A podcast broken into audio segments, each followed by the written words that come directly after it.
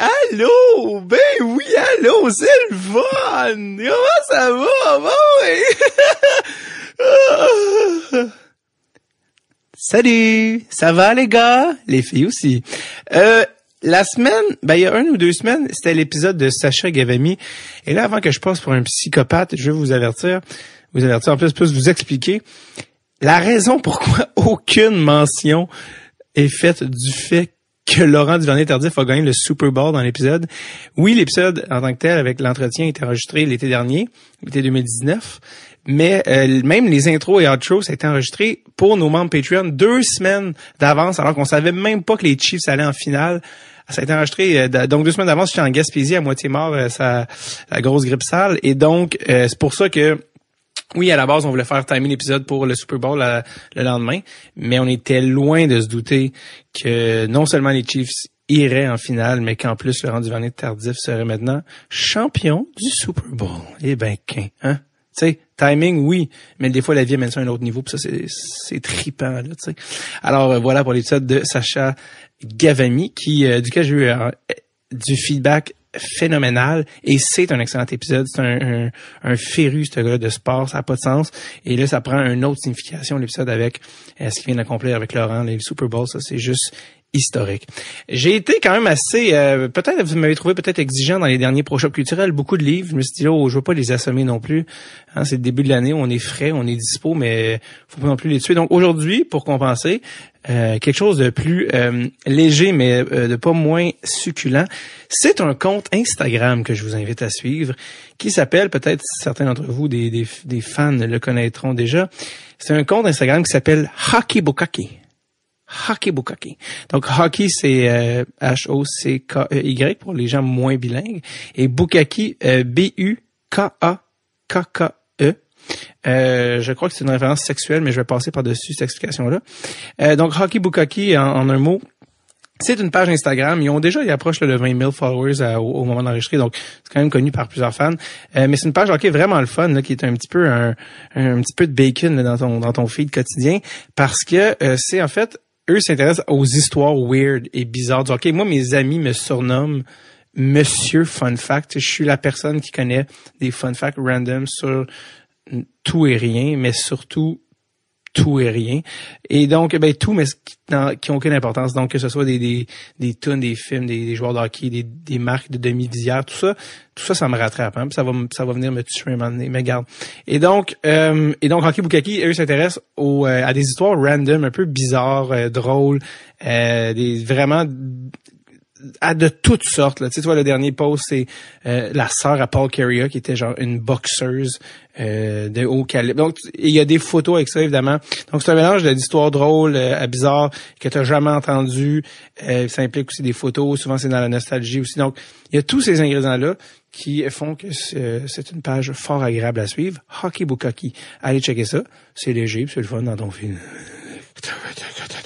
Donc, alors, avant l'ACV, euh, je reviens. Et donc, euh, aujourd'hui, l'épisode est avec euh, Laurence Mathieu Léger, qui est une, je sais, vous dites, mon Dieu, mais qui, est-ce? C'est une scénariste et réalisatrice d'un film qui va vous intéresser.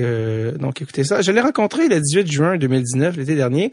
Elle, elle a eu une idée incroyable. Elle a réalisé un documentaire sur Willie O'Ree, le premier noir à jouer dans la Ligue nationale de hockey et qui vient tout juste, euh, c'est cette année ou l'année dernière, d'être intronisé au temple de la renommée du hockey.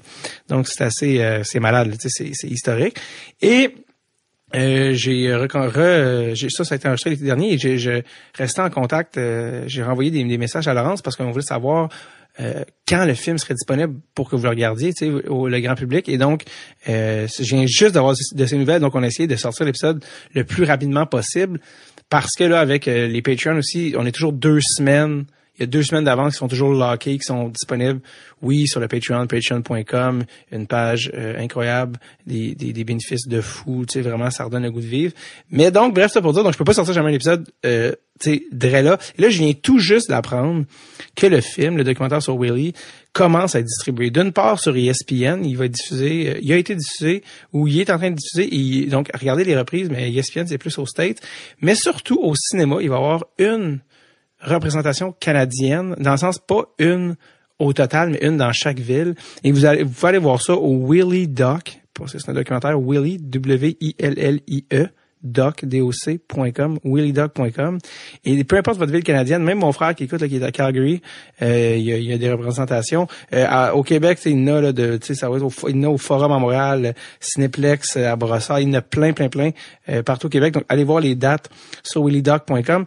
On est supposé acheter les billets d'avance sur le site, je pense. je pense que là, c'est comme mal fait parce que je pense que le parce que là le, le documentaire que je parle c'est ça, c'est aujourd'hui, date de sortie 24 février qu'il sort.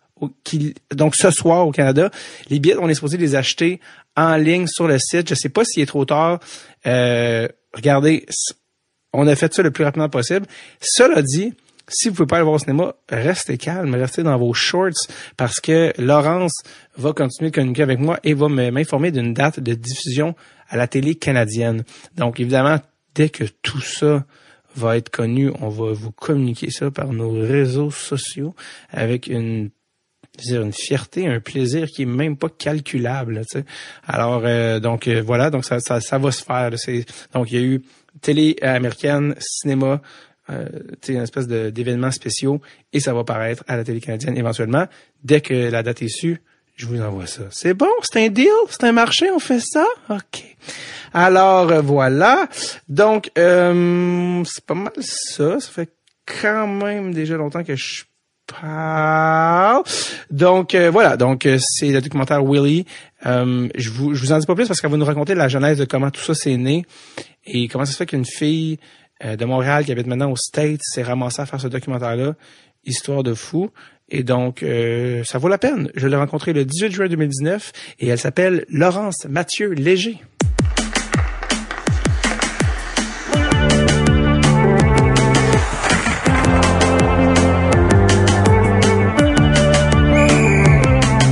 Dread tape avec David Bocage. Laurence Mathieu Léger, c'est ça? Oui. Ça va bien? Oui, ça va bien. C'est vraiment un nom québécois, Mathieu. Ben ouais, mais en fait, euh, ma, ma mère est québécoise, mais mon père est pas québécois. Mais oh, j'ai oh. vraiment euh, le nom composé des kids euh, des années 80-90. Oui. coupable aussi ici, mais les gens savent pas, mais j'ai deux famille aussi. à chaque fois que j'avais des amis qui étudiaient en Ontario, qui étaient franco-ontariens, puis eux, on zéro de même. Puis quand ils voyaient un élève en classe qui avait deux noms, ils sont comme Keb. Ça, c'est très, très Keb. Mais ton père est pas québécois, il vient Non, mon père, euh, mon père, il vient de France, il est né à Paris. Puis, euh, j'ai des racines euh, un peu diverses, là. Mais ma grand-mère, ma grand-mère est algérienne. Quoi? Ouais! Elle pas non, c'est pas vrai. ma grand-mère vient d'Alger, puis ah euh, mon père, euh, ouais, du côté de mon père, mon père, euh, il est juif. C'est Mathieu ou Léger? On dirait que tu voulais pas léger. le dire. non, non, mais non, je peux le dire. Ben non, mais c'est juste que c'est, c'est vraiment comme quelque chose que peu de gens savent, là, à moins que ce soit mes amis, là. OK. Mais ouais. Je sens qu'il y a comme un, des secrets qui sont révélés ben d'entrée de jeu. Ben, ben non, mais c'est, c'est un héritage dont je suis vraiment fière. Puis c'est le fun d'avoir un peu de diversité, mais je pense que dans mon dans mon identité culturelle, moi, je viens de Montréal, là, tu sais, j'ai grandi, euh, je mangeais de la tourtière, là, puis euh, Ouais, ouais, puis je célèbre Noël. Je que t'as peur d'être vue comme une immigrante. Je veux juste clarifier. Mais ben non, pas du tout. en fait, moi, je trouve ça comme, tu sais, la majorité de mes amis, on est tous un peu, euh, on est tous québécois, mais on est tous un peu quelque chose d'autre, là. Tu sais, j'ai ben grandi dans, dans le Myland, euh, dans le plateau, puis là, j'ai beaucoup d'amis qui ont un parent qui qui vient pas du Québec, mais c'est ça, en fait, le Québec, en général, ben, surtout si t'es euh, un millénium, un millénial comme moi, c'est assez fréquent d'avoir un parent qui est pas québécois. Donc moi, je pense que c'est plutôt une richesse euh, que d'autres choses. Mais de toute façon, tu sais, quand je vais en France, tout le monde m'appelle la, canadienne. Puis, c'est ça. C'est en, à New York. Ah, ben à New York, ils ont bien de la misère parce que mon nom Laurence Mathieu Léger, ça sonne comme un nom d'homme. Fait que Lawrence Matthew Legger. Fait que là ils ont toujours. ça fait que c'est bien. Ouais, c'est bien compliqué. Quand je suis aux États-Unis, euh, pendant à peu près cinq euh, courriels, je suis un homme. Là. Je dis toujours que je peux être euh, dans le men's world pendant trois quatre emails. Puis souvent quand je rencontre des gens, ils sont comme, oh, I thought I was meeting a man. Alors, euh, ouais, aux, États-Unis, c'est bien compliqué. Tu transperces la barrière du genre. Ah ouais, vraiment, vraiment. Euh, c'est arrivé même euh, quand mon, mari et moi on a acheté une maison. Euh, je pense que notre le, la personne qui s'occupait de notre hypothèque pensait qu'on était un couple de un couple gay en fait. Ah ouais? Ouais, Lawrence and Parnell.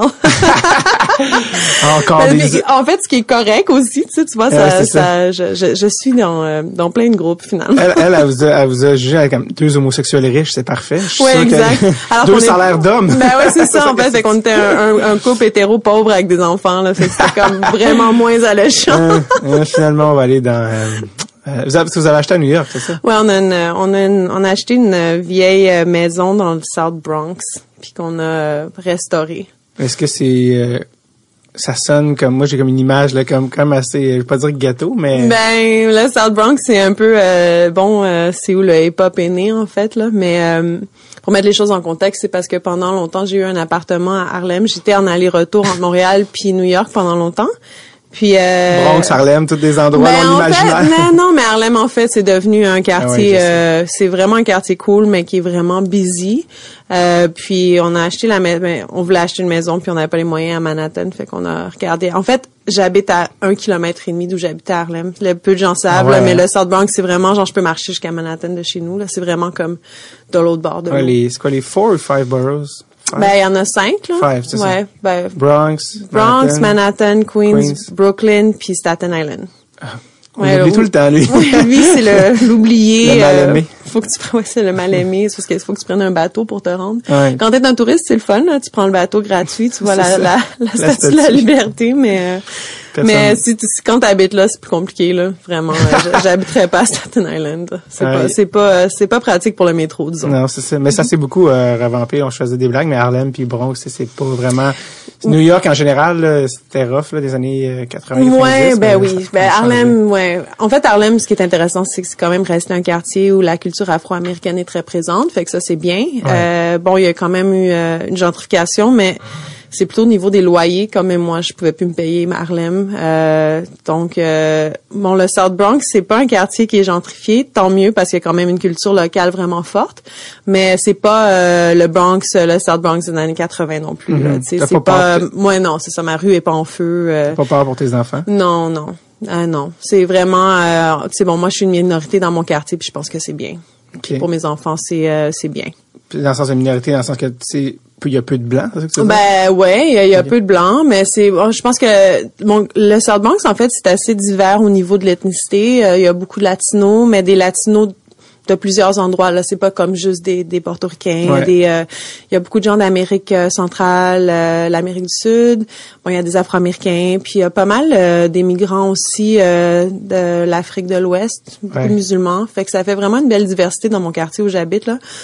Fait que pour- moi, mes enfants à la garderie, euh, ils sont avec des enfants de plein de cultures. Ouais, Il fait à la maison, il parle espagnol. il y a beaucoup de ben mes mes voisins c'est des latinos, puis mon mon mon fils est ami avec les garçons d'à côté, fait que c'est drôle des fois euh, qu'il y a des mots en espagnol, tant mieux. Moi je trouve ça bien, moi je trouve que c'est important euh, d'avoir euh, d'être exposé à ça du début, Mhm. tu sais euh, comme ça après t'as as un esprit plus ouvert, puis t'es plus sensible aussi à l'expérience des autres. Fait que C'est, euh, c'est ça.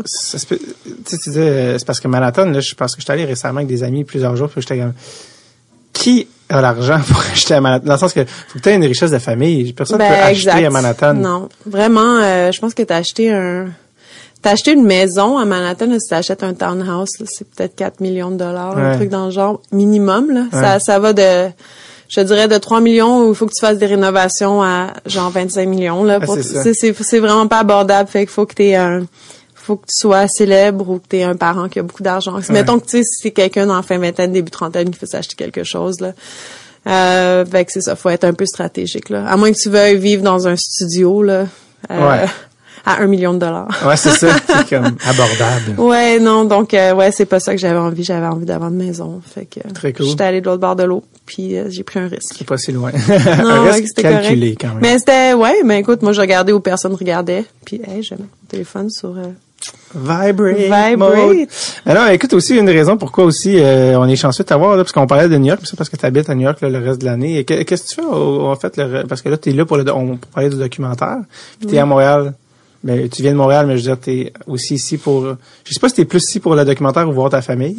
Ben, là, en ce moment, je suis à Montréal parce que euh, mon film Willy mm-hmm. euh, a été sélectionné, euh, était en sélection officielle à Hot Docs, qui est euh, le un festival international de documentaires à Toronto, qui est aussi un des plus grands festivals de documentaires au monde. C'est à quoi s'il y avait un public, les gens applaudiraient, mais bravo. Mais merci. Ben oui, non, mais ça a été une belle aventure. Et comme on a été un des top 5 à la sélection euh, par la sélection du public. Euh, on a été sélectionné par le, commanditaire principal de du festival, qui est euh, Scotiabank, à faire un, une tournée euh, de huit villes canadiennes privées. Donc là, j'ai passé beaucoup de temps à travers le Canada, avec, dans des événements privés avec des clients de Scotiabank qui regardent le film. Je pensais pas aller à Saskatoon, mais finalement. Ben non, mais j'étais déjà allée à Saskatoon. Ah oui, en plus? Ben oui, j'ai fait le tour du Canada plusieurs fois pour mon travail, puis aussi je jouais au basket à l'université. Ah, c'est ça, ça nécessitait des explications. Mais dans ouais. que ce n'était pas ma première fois à Saskatoon. Dans que tout le monde qui était à Saskatoon avait quelque chose à faire. Tu c'était pas nécessairement touristique, ça. Ouais, mais de manière assez surprenante, euh, Saskatoon, c'est une ville euh, assez le fun. Oui, pour ouais, vrai? Ouais, c'est, c'est joli comme Mon frère est allé faire de scrim, puis euh, la, la joke avec Saskatoon, c'est que l'affaire la plus le fun, c'était de dire le nom. ça, ça, ça, ben, c'est vrai que Saskatoon, c'est... il y a plein de hidden gems là, au Canada, c'est pour ça que je veux dire. ben, vraiment, c'est surprenant. C'est plus petit, là, Saskatoon, mais je te dirais que c'est, c'est une jolie ville. Regina. Ouais, c'est mieux que Regina. Ben, Regina, c'est une ville dure aussi, c'est violent. C'est violent? Ben, je pense que c'est une des villes euh, les plus violentes du Canada. Là, je veux pas leur donner une mauvaise réputation. Je vais faire attention à mes mots, mais c'est une ville où c'est plus dur. Là, ah, c'est intéressant parce que s'il y a quelque chose qu'on s'imagine à Saskatchewan, c'est pas la violence. Ben, je écoute, euh, quand, quand, on parle de la violence, c'est euh, ouais, c'est tout proportionnel à la population. Ah, je te dirais que tu as plus de chances euh, d'avoir euh, une situation difficile à Regina qu'à Montréal, par exemple. Ouais, je sais que ça semble étrange, mais oui, c'est ça. C'est souvent les plus petites villes qui ont des ratios de danger plus hauts. Mais c'est comme ça aux États-Unis aussi. Ouais. Hmm. Je vais faire une étude sociologique, je vous reviens là-dessus. Ben oui. Non, mais euh, fait que bref, ça, fait que t'es ici pour ton documentaire, tu fais une tournée canadienne, mm-hmm. puis là, tu as une projection ce soir à Montréal. Ouais, j'ai une projection ce soir à Montréal. Ce soir au moment de l'enregistrement, by the way, pas ce soir au moment Ouais, ce soir, le 18 juin 2019. Euh, oui, on a une projection privée au Musée des Beaux-Arts de Montréal avec euh, bon il va y avoir des, des clients euh, du commanditaire euh, de Hot Dogs qui est Scotiabank et j'ai quand même pu inviter quelques amis et il y a Georges Arac qui vient aussi parce ben qu'il m'a contacté. Ouais, ouais, il est venu au podcast, Georges. Il est venu ici. Ouais, il est super, Georges. Il m'a, m'a contacté quand il a, il a, pris connaissance du film. J'ai été à son émission de radio. Fait que là, je l'ai invité ce soir. Non, ouais. Ouais, il est vraiment chouette. Est-ce que, Georges connaissait l'existence de Willy? Ben oui, ben oui. Non seulement euh, Georges avait fait des démarches pour que Willy soit intronisé au Temple de la Renommée euh, à travers le fil des ans.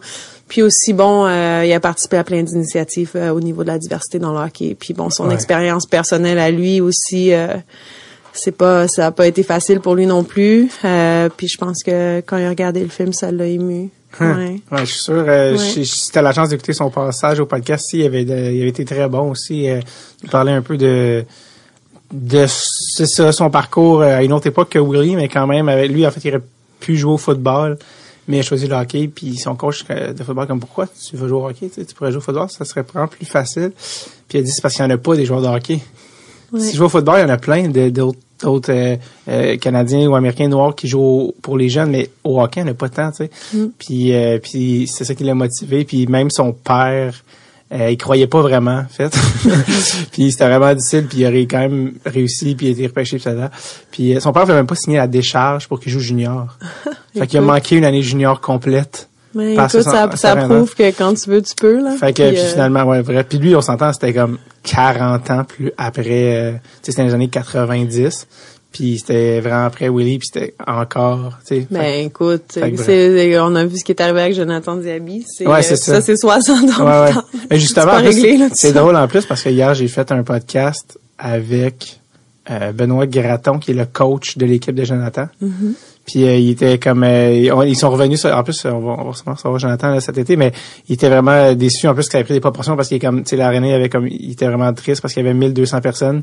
Puis il y a un un imbécile genre qui fait que là ça a comme créé puis il était comme il trouvait ça plate que genre un un gars. Oui, mais moi, ce qui m'avait choqué quand j'ai vu ça, euh, c'est pas vraiment le gars qui criait les insultes, c'est tout le monde qui reste assis, qui dit rien. Tu sais, moi, je pense que t'es, t'es, t'es, quand t'es assis puis que tu fais rien, euh, tu sais, ton silence c'est coupable. Ouais, moi, c'était ça qui m'avait dérangé. C'est facile de dire, euh, mais je suis pas d'accord, mais si tu dis rien puis tu fais rien, ouais, ouais. tu participes comme ouais. euh, tu sais fait moi c'était ça qui m'avait dérangé quand j'avais vu ça. Puis tu sais j'ai souvent été témoin de choses comme ça. Moi j'ai joué au basket. Euh, j'avais beaucoup de coéquipières euh, qui étaient euh, noires ou d'autres cultures. Euh, puis ça arrivait des fois qu'il y avait des choses comme ça qui, qui venaient des gradins tu sais. Puis c'est vraiment comme tu peux pas croire que c'est quand tu joues, t'as 15 ans, puis qu'il y a un parent qui crie quelque chose de raciste, tu t'en reviens pas toi-même. mais écoute, c'est ça, il faut, faut se tenir les coudes, faut se tenir ensemble, faut dire qu'on n'est pas d'accord, il faut être un allié, tu sais, faut pas juste rester là puis dire, oh, ben, je suis pas d'accord, mais je vais rien faire pour l'arrêter non plus. Absolument. Et ce qui, ce qui, ce qui voulait juste mettre en lumière, c'est disait que souvent après ça, c'était sorti des médias, puis le monde comme, ah, lui, a rien fait, puis il dit, moi, je suis le coach. Puis c'est après la game que j'ai appris ce qui est arrivé.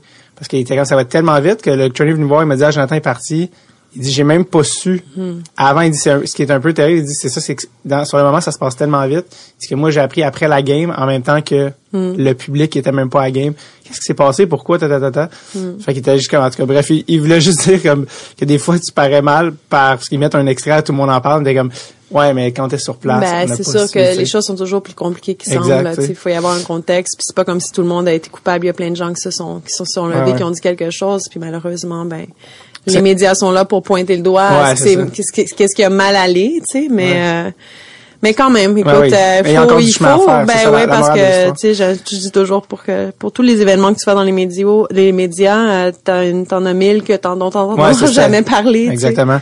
Donc euh, donc si ça t'a fait un documentaire, t'as écrit et réalisé, si je me trompe. Ouais. Ou non, coproduit même. Ben j'ai coproduit, j'ai été la réalisatrice, puis j'ai ici aussi été à la caméra et j'ai fait la moitié du montage. Ben non, j'ai fait 30% du montage. Ah j'avais une super monteuse avec moi, une autre femme c'était super. Rosella Tursi qui vient de Montréal. Je lui donne un shout-out. Mais absolument, complètement mérité. Parce que c'est ça, donc tu as fait un documentaire sur Willy et moi, ma, la, question, c'est euh, comment euh, est née, comment une jeune femme blanche euh, s'est ramassée à faire un documentaire sur le premier noir à jouer dans la Ligue nationale? Oui, ben c'est une bonne question.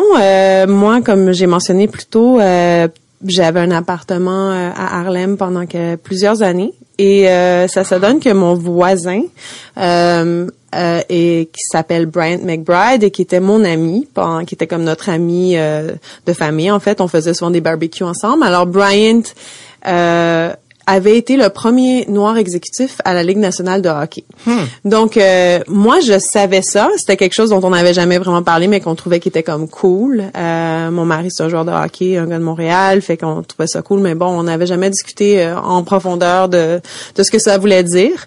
Et euh, écoute, un jour, par hasard, un soir, en, je pense en février 2018, je rentrais chez nous, puis Bryant était assis dans les marches de sa maison euh, puis on a juste commencé à jaser comme ça. Puis là, il m'a parlé de Willie O'Ree, euh, puis qu'il y avait un effort pour qu'il soit euh, intronisé au Temple de la Renommée. Alors moi, évidemment, j'ai été surprise d'apprendre à propos de Willie O'Ree parce que, tu j'ai grandi à Montréal, tu sais, le hockey, même si je joue pas au hockey, je suis une joueuse de basket, ça fait quand même partie de notre écosystème. J'ai puis j'étais vraiment embarrassée d'apprendre que je savais même pas c'était qui le premier noir qui avait joué dans la Ligue nationale de hockey. Puis ça, je trouvais vraiment que c'était, tu sais, de, moi je suis journaliste à la base. J'ai fait du documentaire dans le monde des nouvelles pendant dix ans avant de faire Willy. Puis ça m'a comme choquée.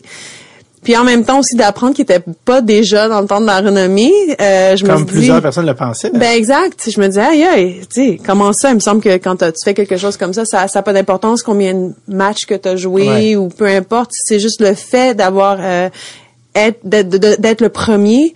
Euh, ça te mérite une intronisation au temple de la renommée. Mais en tout cas, fait que bref, euh, on a parlé de ça, mais là, euh, je me suis dit, écoute, il faut absolument faire un film là-dessus. Euh, Bryant, euh, il y avait une amitié avec Willie. Je, je connaissais pas ah tous les détails encore euh, de, de, tout ça, mais Bryant, c'est lui qui avait engagé Willie à la LNH dans les années 90 quand il, comme en fait Willie était revenu à la LNH comme ambassadeur de la diversité. Mm-hmm. Dans les années 90, c'était c'était Bryant qui était allé le chercher.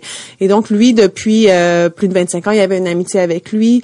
Ils avaient bâti un programme de diversité à la LNH ensemble. Donc moi, tout de suite, j'ai dit, écoute, t'as une, une relation relation avec Willy, on a de l'accès. Il y a quelque chose d'actif qui se passe, c'est-à-dire qu'il y a euh, qu'il y a une une campagne pour pour que Willy soit intronisé, qui est fait par des amis à lui à Fredericton, d'où il vient, et Willy est toujours en vie. Souvent, euh, on veut faire un film en hommage à une personne qui a fait quelque chose d'important et cette personne est soit morte ou soit trop vieille ou mhm. retraitée, elle fait plus grand chose. Willy, euh, ce qui était super, c'est qu'il a 83 ans puis qu'il travaille toujours à la LNH, il voyage, il parle aux jeunes. Il est encore vif aussi quand même. Oui, vraiment. oui, oui, il est pas cellule euh, une, une, minute. Non, c'est ça. Donc, euh, je crois qu'il y avait beaucoup de d'opportunités ici pour faire un film qui était dynamique, où on serait pas toujours dans le passé en train de, de se rappeler de beaux moments, où on pourrait en fait avoir beaucoup de moments actifs euh, qu'on dit en, cinéma de la vérité, qu'on mhm. pourrait euh, puis que ça serait quand même dynamique. Donc euh, et l'autre raison pourquoi je trouvais que c'était le bon moment, c'est justement euh, bon, j'ai couvert les, les élections américaines. Euh, Dans un autre ordre d'idée. ouais, mais écoute, ah, c'est un droit. Pas tant que ça. ben, écoute, je, je, mentionne ça parce que euh, c'était un peu un moment où on dit tout ce qu'on pense, ou euh, tu sais, tout passe, euh, puis soudainement c'est correct de dire sais euh, tout ce qu'on veut sur les autres ben il y avait un peu ouais c'est un peu un genre de un genre de moment qui, créait beaucoup de tension au niveau de la race mais pas juste au niveau de la race au niveau de tous les gens qui qui sont euh, qui ont, qui ont une, forme de diversité tu sais soudainement c'est parce que les gens se sont battus pour avoir du respect que tu sois euh, noir ou que tu sois musulman ou que tu sois gay il y a eu des combats qui se, qui se sont menés pour avoir du respect puis là soudainement c'est comme si tout ça était comme out the window puis tout le monde fait dire ce qu'on pense euh, puis je trouvais que les gens avaient besoin de d'une histoire d'un héros pour les pour les rassembler. Tu fait que je trouvais qu'il y avait toutes sortes de, de, de choses qui qui un climat actuel, politique, social que tu dis l'histoire est encore plus forte dans ce contexte-là. Plus que jamais. Puis le fait que ça avait pris 60 ans euh, pour qu'il y ait un mouvement comme ça, euh, pour que Willy soit au temple, je trouvais que c'était un symbole. Euh, tu sais puis, bon, une opportunité aussi de parler du maintenant. Alors, euh, dans le film, on parle de Willy, mais on a des personnages jeunes. Euh, pour justement. C'est euh, Brian qui est dans le film. Oui, Brian est dans le film. Ouais, c'est ça, ton voisin. c'est mon voisin, mais ça c'est vraiment une anecdote parce qu'en fait c'est un personnage important dans le film. Donc voilà, c'est j'aime dire que c'est un petit peu comme euh, organique là, sans avoir l'air trop hippie là, mais euh, un des mots les plus. Ouais, sans ouais, sans sans sortir mon patchouli là, dans, mais dans, le contexte créatif, tu veux dire. Ouais, c'était comme serendipitous on dirait en anglais, c'est-à-dire que tout tout était là puis écoute, on a parlé de ça un mercredi puis on a commencé à filmer le lundi le lundi d'après, j'ai abandonné. Ouais, j'ai laissé ma job. Euh, j'ai comme j'ai tout laissé tomber pour faire ça. Ouais. ouais, c'est fou. Hein? Ça, ça, parce que tu le dis rapidement, mais comme c'est pas banal. Quand j'ai tout abandonné puis j'ai vraiment commencé un autre projet le lundi d'après. T'as pas donné ton deux semaines? Mais, non, mais dans le fond, ben, j'ai commencé à filmer sans tout de suite partir de ce que je faisais, mais j'ai j'ai éventuellement euh, Ouais, laisser tomber mon, mon travail temps plein pour faire ça à temps plein. C'était quoi que tu faisais là, que tu as laissé tomber? Ah, je, ben en fait, j'étais euh, au Guardian pendant quatre ans, qui est un grand journal anglais, mais j'étais au Guardian US. Puis j'avais laissé le Guardian après la naissance de ma fille euh, en 2017 pour euh, j'avais pour gérer une équipe de documentaires dans une pour un site web qui fait du contenu pour les femmes qui s'appelait Bustle. fait à ce moment-là, je, je faisais du documentaire dans une pour un, un grand site web. Là. Puis euh, j'avais j'ai comme laissé. Je, je suis juste laissé tomber ça. Comment on, quand on a une idée de, de, documentaire, puis on se dit ok je le fais, là c'est comme un peu c'est fou parce que tu dis que tu as commencé à filmer lundi après, mais comme comment on commence un documentaire? Comment c'est quoi la première ben, étape? Tout de suite, moi, j'entends financement. Ben, ouais. Et souvent, en fait, ce qui arrive avec les projets créatifs, euh, c'est qu'ils se font pas. parce que, parce que, parce qu'il faut passer par un, un, genre de protocole pour aller chercher de l'argent pour le faire. Euh, visiblement, t'as pas attendu euh, après ça. Comment ça s'est passé quand tu dis je commence, je fais un documentaire? Ouais, alors c'est une bonne question. Euh, puis pour mettre les choses en contexte, en fait, faire un film documentaire, ça peut prendre de 2 à 5 ans, des fois 7 à 10 ans. C'est vrai. Euh, ça peut être très difficile pour plein de raisons. Euh, bon, ça peut être difficile justement parce que peut-être que l'histoire euh, que tu suis est une histoire qui est dans le temps. Donc, bon, il y a une possibilité que tu commences en pensant que ça va te prendre 2 ans, puis ça te prend 10 ans. Mais le plus souvent, c'est le financement. Euh, les gens qui font du documentaire, ils ont besoin de vivre, ils ont des familles, euh, il faut, ils ont des appartements, ils ont des hypothèques. Euh, puis ça peut être très dur de ramasser l'argent, comme tu as mentionné. Donc souvent, le processus normal, c'est que tu as une idée, tu fais un trai tu fais un traitement, tu écris un synopsis, tu, bon, tu, comme tu fais comme un peu une proposition, en anglais on dirait un proposal, mais bon. Et euh, tu regardes pour du financement. Tu t'appliques avec Téléfilm. Au Canada, il y a plein de ressources, mais c'est très compétitif et ça peut prendre des mois, des années euh, avant qu'on te dise oui. Mhm. Tu passes par plein de noms avant d'avoir oui. Dans mon cas, euh, c'est pas comme ça que ça s'est passé et euh, c'est vraiment incroyable. En fait, Bryant, mon voisin, oui. euh, lui, il est plus, il est plus à la LNH, qui était devenu un homme d'affaires. Et euh, lui, il, euh, il travaille dans le monde du start-up. Donc, il y a beaucoup de gens qui euh, lui font confiance, qui investissent. lui, il commence des compagnies, il les vend, il retourne l'argent toujours. Alors, immédiatement, lui, il avait des gens en tête qui a téléphoné. Puis, comme Willy, c'est un nom pour les gens qui sont dans le monde du hockey qui inspire. Mm-hmm. Puis, bon, il y avait plusieurs des investisseurs avec qui Brian travaillait qui connaissaient l'histoire de Willy qui ont tout de suite dit oui. il euh, connaît toujours du monde, Brian, parce que dans le film, il m'a dit quand il cherche Willy, il, connaît quelqu'un au FBI. Ouais, ouais, comme quoi? Brian connaît tout le monde. Sérieusement, j'ai toujours dit que si je voulais aller dans un date avec le, le pape, euh, il pourrait m'organiser ça. Ouais, il pourrait m'organiser un, un, dîner avec le pape. Mais on rit là, mais sérieusement, c'est comme un peu la personne qui te fait croire que tout est possible. C'est vraiment. Euh... comme de fait, tout est possible. Ouais, mais vraiment tout est possible. Puis euh, on s'est parlé de ça un mercredi, vraiment. C'est comme ça que ça s'est passé. Je suis rentrée chez moi, j'ai fait la recherche jusqu'à genre une heure du matin. Je lui ai écrit un long courriel. Je disais, il faut absolument qu'on commence à filmer. Bon, en faisant ma recherche, j'ai découvert tous les, les détails euh, de l'histoire de Willy qui était incroyable. Euh, tu sais, je suis journaliste, donc moi je pars dans des dans des longs euh, dans des longs trips de recherche. Et il m'a dit ok. Il dit donne-moi. j'ai fait j'ai mis j'ai fait un budget, j'ai fait un traitement, j'ai écrit un traitement.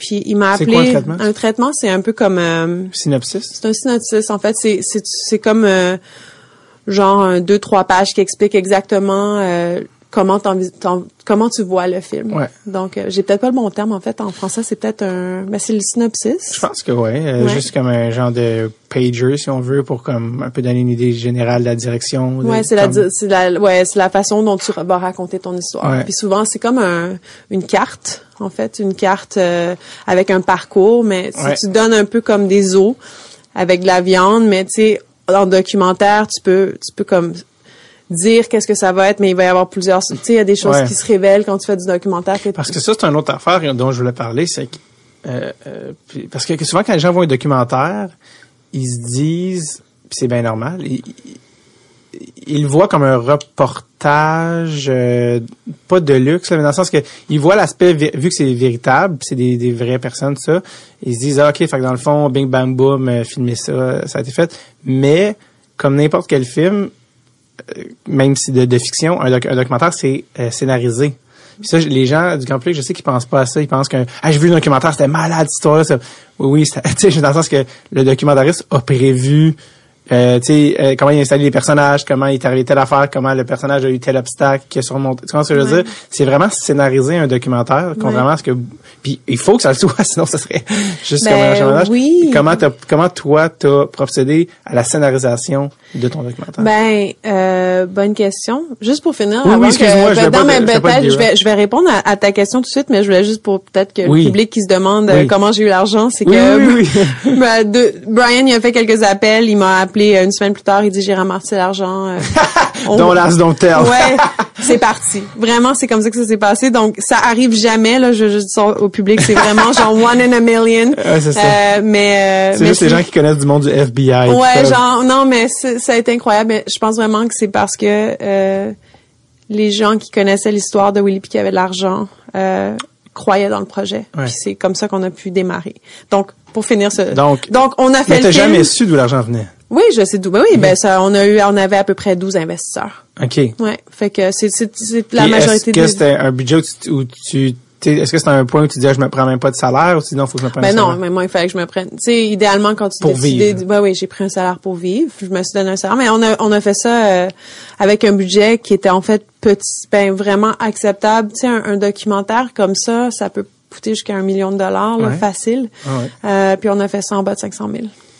Puis, Ça, c'est parce que, ben, entre autres, parce que moi, je fais pas juste de la réalisation, je fais de la caméra. Tu sais, on a, tu sais, j'ai été comme, on, on a été une toute petite équipe qui a porté plein de chapeaux. ouais, c'est euh, ça. Puis, parce qu'on s'entend, côté logistique, Ouais, disons que tu dis, je fais un documentaire où je filme un monsieur qui jase dans sa maison. ouais, On peut tout filmer en dedans de deux semaines dans une location. ouais. c'était Coût un petit peu plus réduit. Toi, t'es allé à Fredericton, t'es allé en Californie, t'es allé à New York. Ben là, tu vas dire, c'était le plus proche. euh, t'es allé à Toronto. Ouais. Il y a- il y, a sûrement d'autres locations que On est j'oublie. allé à Vegas, Ben on oui, est Vegas. allé, euh, on, on est allé dans plein de places. Puis en fait, bon, ça fait un bon, euh, une bonne transition dans ton autre question qui était au niveau du, du- de la structure du film, Ouais. euh, la scénarisation. Ouais. C'est que bon, peut-être pour le, le public qui est pas euh, familier avec l'histoire de Willie, c'est que bon, Willie a été le, le premier noir à, à- à être dans un match de la LNH en 1958. Euh, ça s'est passé à Montréal le 18 janvier, puis il jouait pour les Boston Bruins euh, contre euh, euh, bon, ben, les Canadiens de Montréal évidemment. Et euh, bon, alors l'histoire de Willie que la majorité des gens. Excuse-moi, Oui, je peux te faire une mini parenthèse. Ben oui, vas-y. C'est que tu dis Montréal, Montréal est comme au cœur de l'histoire Montréal est vraiment au cœur de, de l'histoire de Willie O'Ree. Puis Ouais. je trouvais que c'était malade le lien avec toi, qui était une fille de Montréal, parce que Montréal a été l'endroit où il a joué la première game contre les Canadiens. Jackie Robinson. Ils disent, c'est ça, c'est ça je veux dire. Ils disent de, de, ils appellent Willie le Jackie Robinson du hockey. C'est à quoi il répond, je suis le Willie O'Ree du hockey. Mais Jackie Robinson qui, a- qui s'est fait connaître à Montréal, et il a été échangé, Willie, à Montréal. Ouais. Et, mais il a jamais joué Non. pour le Canadien. Ben, est-ce qu'il est jamais dit pourquoi? Est-ce que tu as su pourquoi? Euh, il y avait juste six, six équipes à l'ép- à l'époque. Donc, euh, il a été échangé. Puis, à- il y avait plein d'autres ligues. euh, il a été acheté par une autre équipe C'est ça. à Los Angeles, qui à l'époque était la ligue de l'Ouest, là, le Western Ouais, ouais, Hockey ouais. League. Puis, il faut savoir qu'il y a beaucoup de ces équipes-là qui se sont éventuellement rattachées à la LNH. Ouais, ouais, c'était pas comme si... euh, Je trouvais ça intéressant quand même l'affaire que toi, tu es une fille de Montréal, qui est à. New York, puis le, le Montréal qui a comme un rôle euh, quand même vraiment, Vraiment. intéressant euh, Vraiment. dans tout ça. Mais je veux quand même faire ma Ben, parenthèse, revenir ouais. euh, je pense que ça aurait été possible à Montréal, ça aurait peut-être pas été possible dans d'autres villes aux États-Unis où il y avait trop de Mhm. tensions raciales à l'époque, où ça aurait été potentiellement dangereux. Peut-être le premier noir à être euh, être dans un match de hockey. Bon, à l'époque, Est-ce que tu penses qu'ils ont pensé à ça? Ou, mais, ou tu penses qu'ils ont pensé à ça à l'époque? c'est dur à dire. Il y a vraiment, écoute, il a vraiment fallu euh, qu'il y ait des gens euh, qui soient ouverts d'esprit, parce qu'avant Willie, il y a eu Herb Carnegie, qui a été euh, une grande star du hockey, euh, un noir, Ouais. qui venait de l'Ontario, mais qui a joué pour les As de Québec, puis Oui. à Sherbrooke, ah, puis puis euh, Herb Carnegie, euh, encore pour ceux qui sont sont peut-être pas au courant, euh, lui il a eu une chance euh, de jouer dans la Ligue nationale. Et puis c'était à cause de sa race qu'il a pas été pris. Euh, il y a, il y a- il y a- je pense que c'était le, le manager de, de Toronto qui a dit euh, si euh, Herb aurait été blanc, avait été blanc, euh, je l'aurais pris. Dans le sens que, dans le sens que, il lui aimait pas le noir ou dans le sens qu'il jugeait que ça allait être trop dangereux ou qu'il allait avoir trop de, Mais ça c'est dur à dire, je Ouais. sais pas, mais je, je pense franchement que Herb Carnegie, euh, il a c'est lui Il il a- pas eu l'opportunité parce qu'il y avait trop de racisme Non, ça, c'est sûr. à l'époque. c'est, de lui dont Willie dit qu'il aurait dû être le premier dans le film. Ben oui, mais Willy, euh, dans le film, on parle, euh, on, rend un peu hom- hommage euh, à ceux avant lui, parce que euh, Willy dit qu'il n'y avait pas de, d'hommes noirs qui jouaient dans la LNH quand lui était jeune, mais il y avait quand même des noirs qui jouaient au hockey, Qui l'inspiraient. qui ouais, qui, euh, qui avaient été comme des, des une inspiration pour lui. Mm-hmm. Euh, puis bon, il y avait la The Black Line à Sherbrooke, c'est tout à Québec, c'est tout dans la province de Québec étrangement. Ben oui. Euh, puis tu sais, c'est assez incroyable quand tu regardes les archives parce que tout ça c'était dans les années 40. Ouais.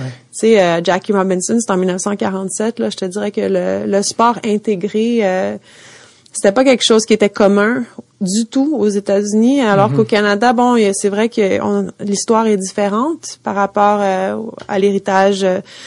Euh, de la race. Euh, tu sais, bon, on n'a pas l'histoire. Bon, c'est vrai qu'il y a eu de l'esclavage au Canada, mais il n'y a pas du tout l'histoire comme aux États-Unis. Donc cet héritage euh, très lourd. Euh, bon, Jim Crow, la ségrégation par la loi, ça n'existait pas au Canada. Donc il n'y avait pas de règles qui, qui interdisaient que le sport soit intégré. Ouais. donc, mais tu sais, tu regardes ça, tu te dis ah, tu sais, il y a quand même eu des des petites avancées qui se sont produites ici, puis moi je dirais même des grandes avancées euh, quand on parle de Jackie Robinson puis Willie O'Ree, puis ça, ça s'est passé à Montréal. C'est quand même un, un, héritage dont on peut euh, être fier, mais en même temps, faut pas dire euh, ouais, on est fier de ça, puis là, tu sais, encore on mentionnait ah, Jonathan Diaby, mais tu sais, je veux dire quand même, c'est des choses dont il faut se souvenir, puis qu'il faut célébrer, puis qu'il faut qu'on utilise ça pour justement avoir comme un une mission de continuer à d'être un allié là, tu sais. Ben, il a dit Willy aussi que la, différence entre les États-Unis et le Canada était vraiment. Euh, euh, j'avais lu aussi comme par rapport à quoi quand je jouais à, Montréal ou à Toronto, c'était pas du tout la même ambiance que la même ambiance que aux États-Unis là en termes de de se faire insulter et tout ça. Il, y avait vraiment une différence qu'il trouvait dans le l'esprit canadien versus. Euh, ben tu vois ça, ça, revient aussi à la, question que tu as, eu un petit peu plus tôt au, niveau de la scénarisation. C'est que il y avait plein de sujets dans notre film. Il y a l'histoire de Willy, euh, c'est comme l'histoire d'être le premier noir dans la Ligue nationale de hockey, euh, dont on voulait parler, mais on voulait parler aussi du fait que il a été oublié pendant plein d'années, qui a vendu des voitures, qui a été euh, qui travaille dans un restaurant de fast-food, euh, qui, qui, a fait de la sécurité. Ouais. Euh, puis on voulait parler aussi du présent, donc Willy qui a été réengagé à la LNH dans les années 90 pour être un ambassadeur de la diversité, puis aussi de son de son travail de son travail dans sa vie euh, actuelle vraiment parce que mm-hmm. Willy a été engagé à la LNH à 63 ans, je pense quelque chose comme ça. Euh, non, 60 ans. Habituellement, tu, prends ta retraite à 60 ans là, euh, surtout maintenant. Mais donc et, et, depuis 22, 23 ans, il inspire des jeunes personnes à travers le Canada puis les États-Unis. Euh, puis il raconte son histoire, puis il est un ambassadeur de la diversité. Donc on voulait c'était pas facile de, de, de, prendre tous ces moments-là sans raconter une histoire hyper linéaire, genre euh, ça a commencé en 1958, ouais. je suis née en 1935, en 1958 j'ai, j'ai été le premier noir, après blablabla. On voulait faire quelque chose qui était peut-être un peu intéressant et c'est là où la, la scénarisation rentre en place.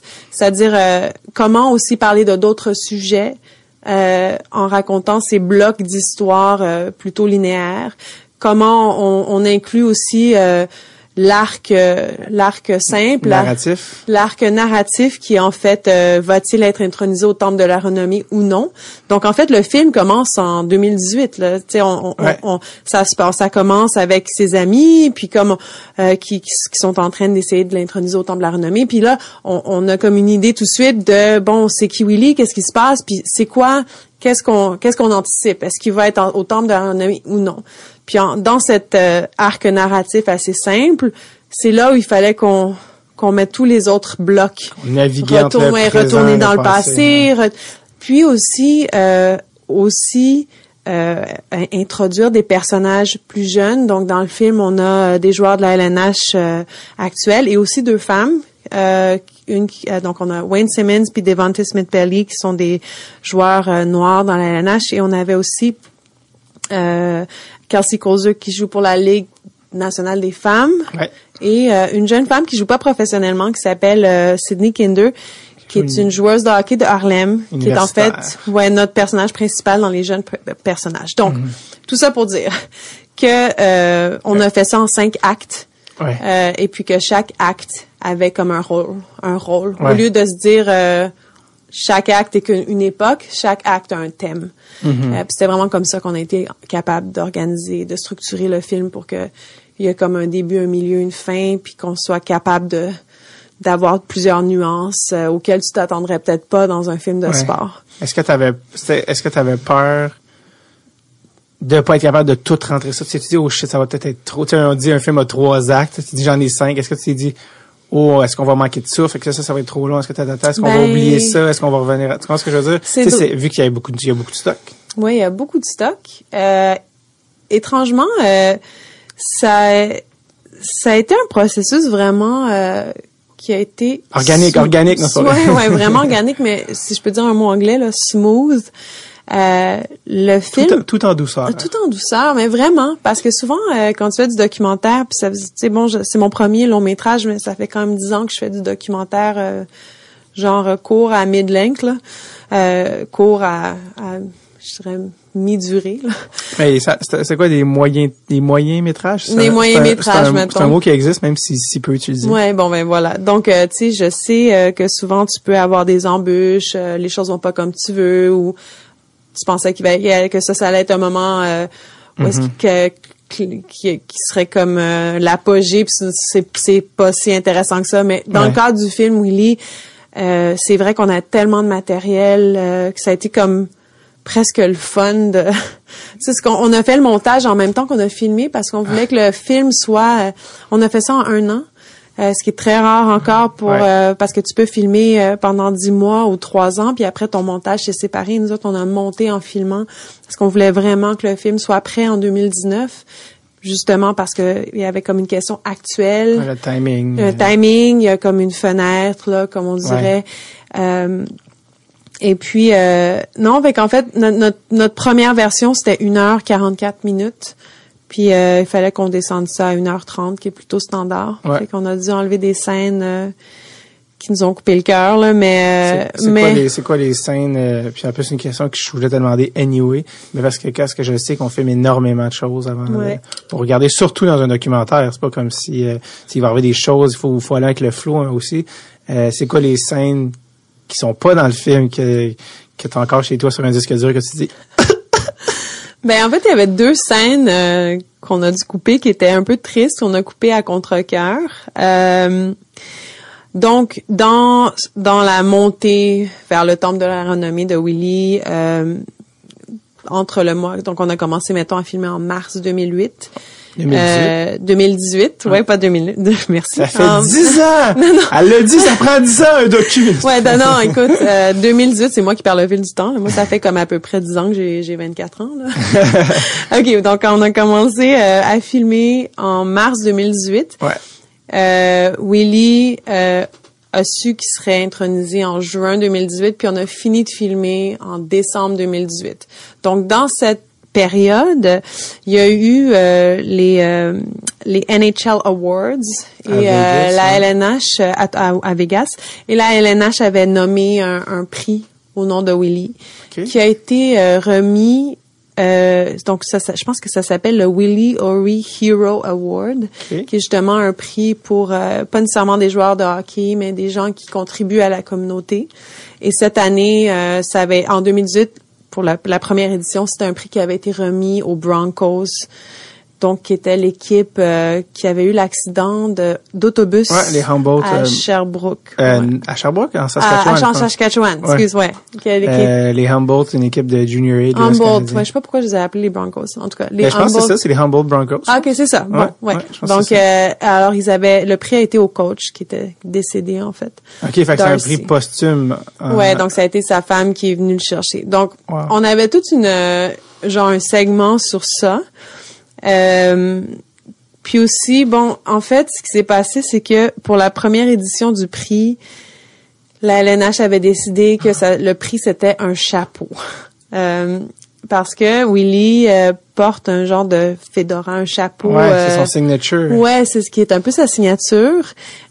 donc on avait toute une scène où il allait s'acheter un chapeau qui était sérieusement vraiment cool. Euh, bon, j'avais fait plein de slow-mo, puis là, il s'achète un chapeau, puis là, il essaye des chapeaux, puis c'est comme dans, dans le monde du film, on dit ça rajoute de la couleur un peu, tu sais, ça, ça, ça te permet d'avoir un moment un peu intime avec un personnage, ou tu sais, tu peux, tu peux connecter avec lui d'une différente manière. Sa personnalité. Ouais, vraiment. Mais c'était comme une vraiment belle scène. Puis c'est euh, Rosella qui avait monté cette scène que j'ai mentionné un petit peu plus tôt. Puis c'était ça, finalement, on l'a enlevé parce que on a tout enlevé la, la section du, euh, du NHL Award, euh, juste parce que même si c'était une scène un peu émouvante, c'était pas une scène qui était si importante que mm-hmm. ça dans dans l'histoire que nous on racontait.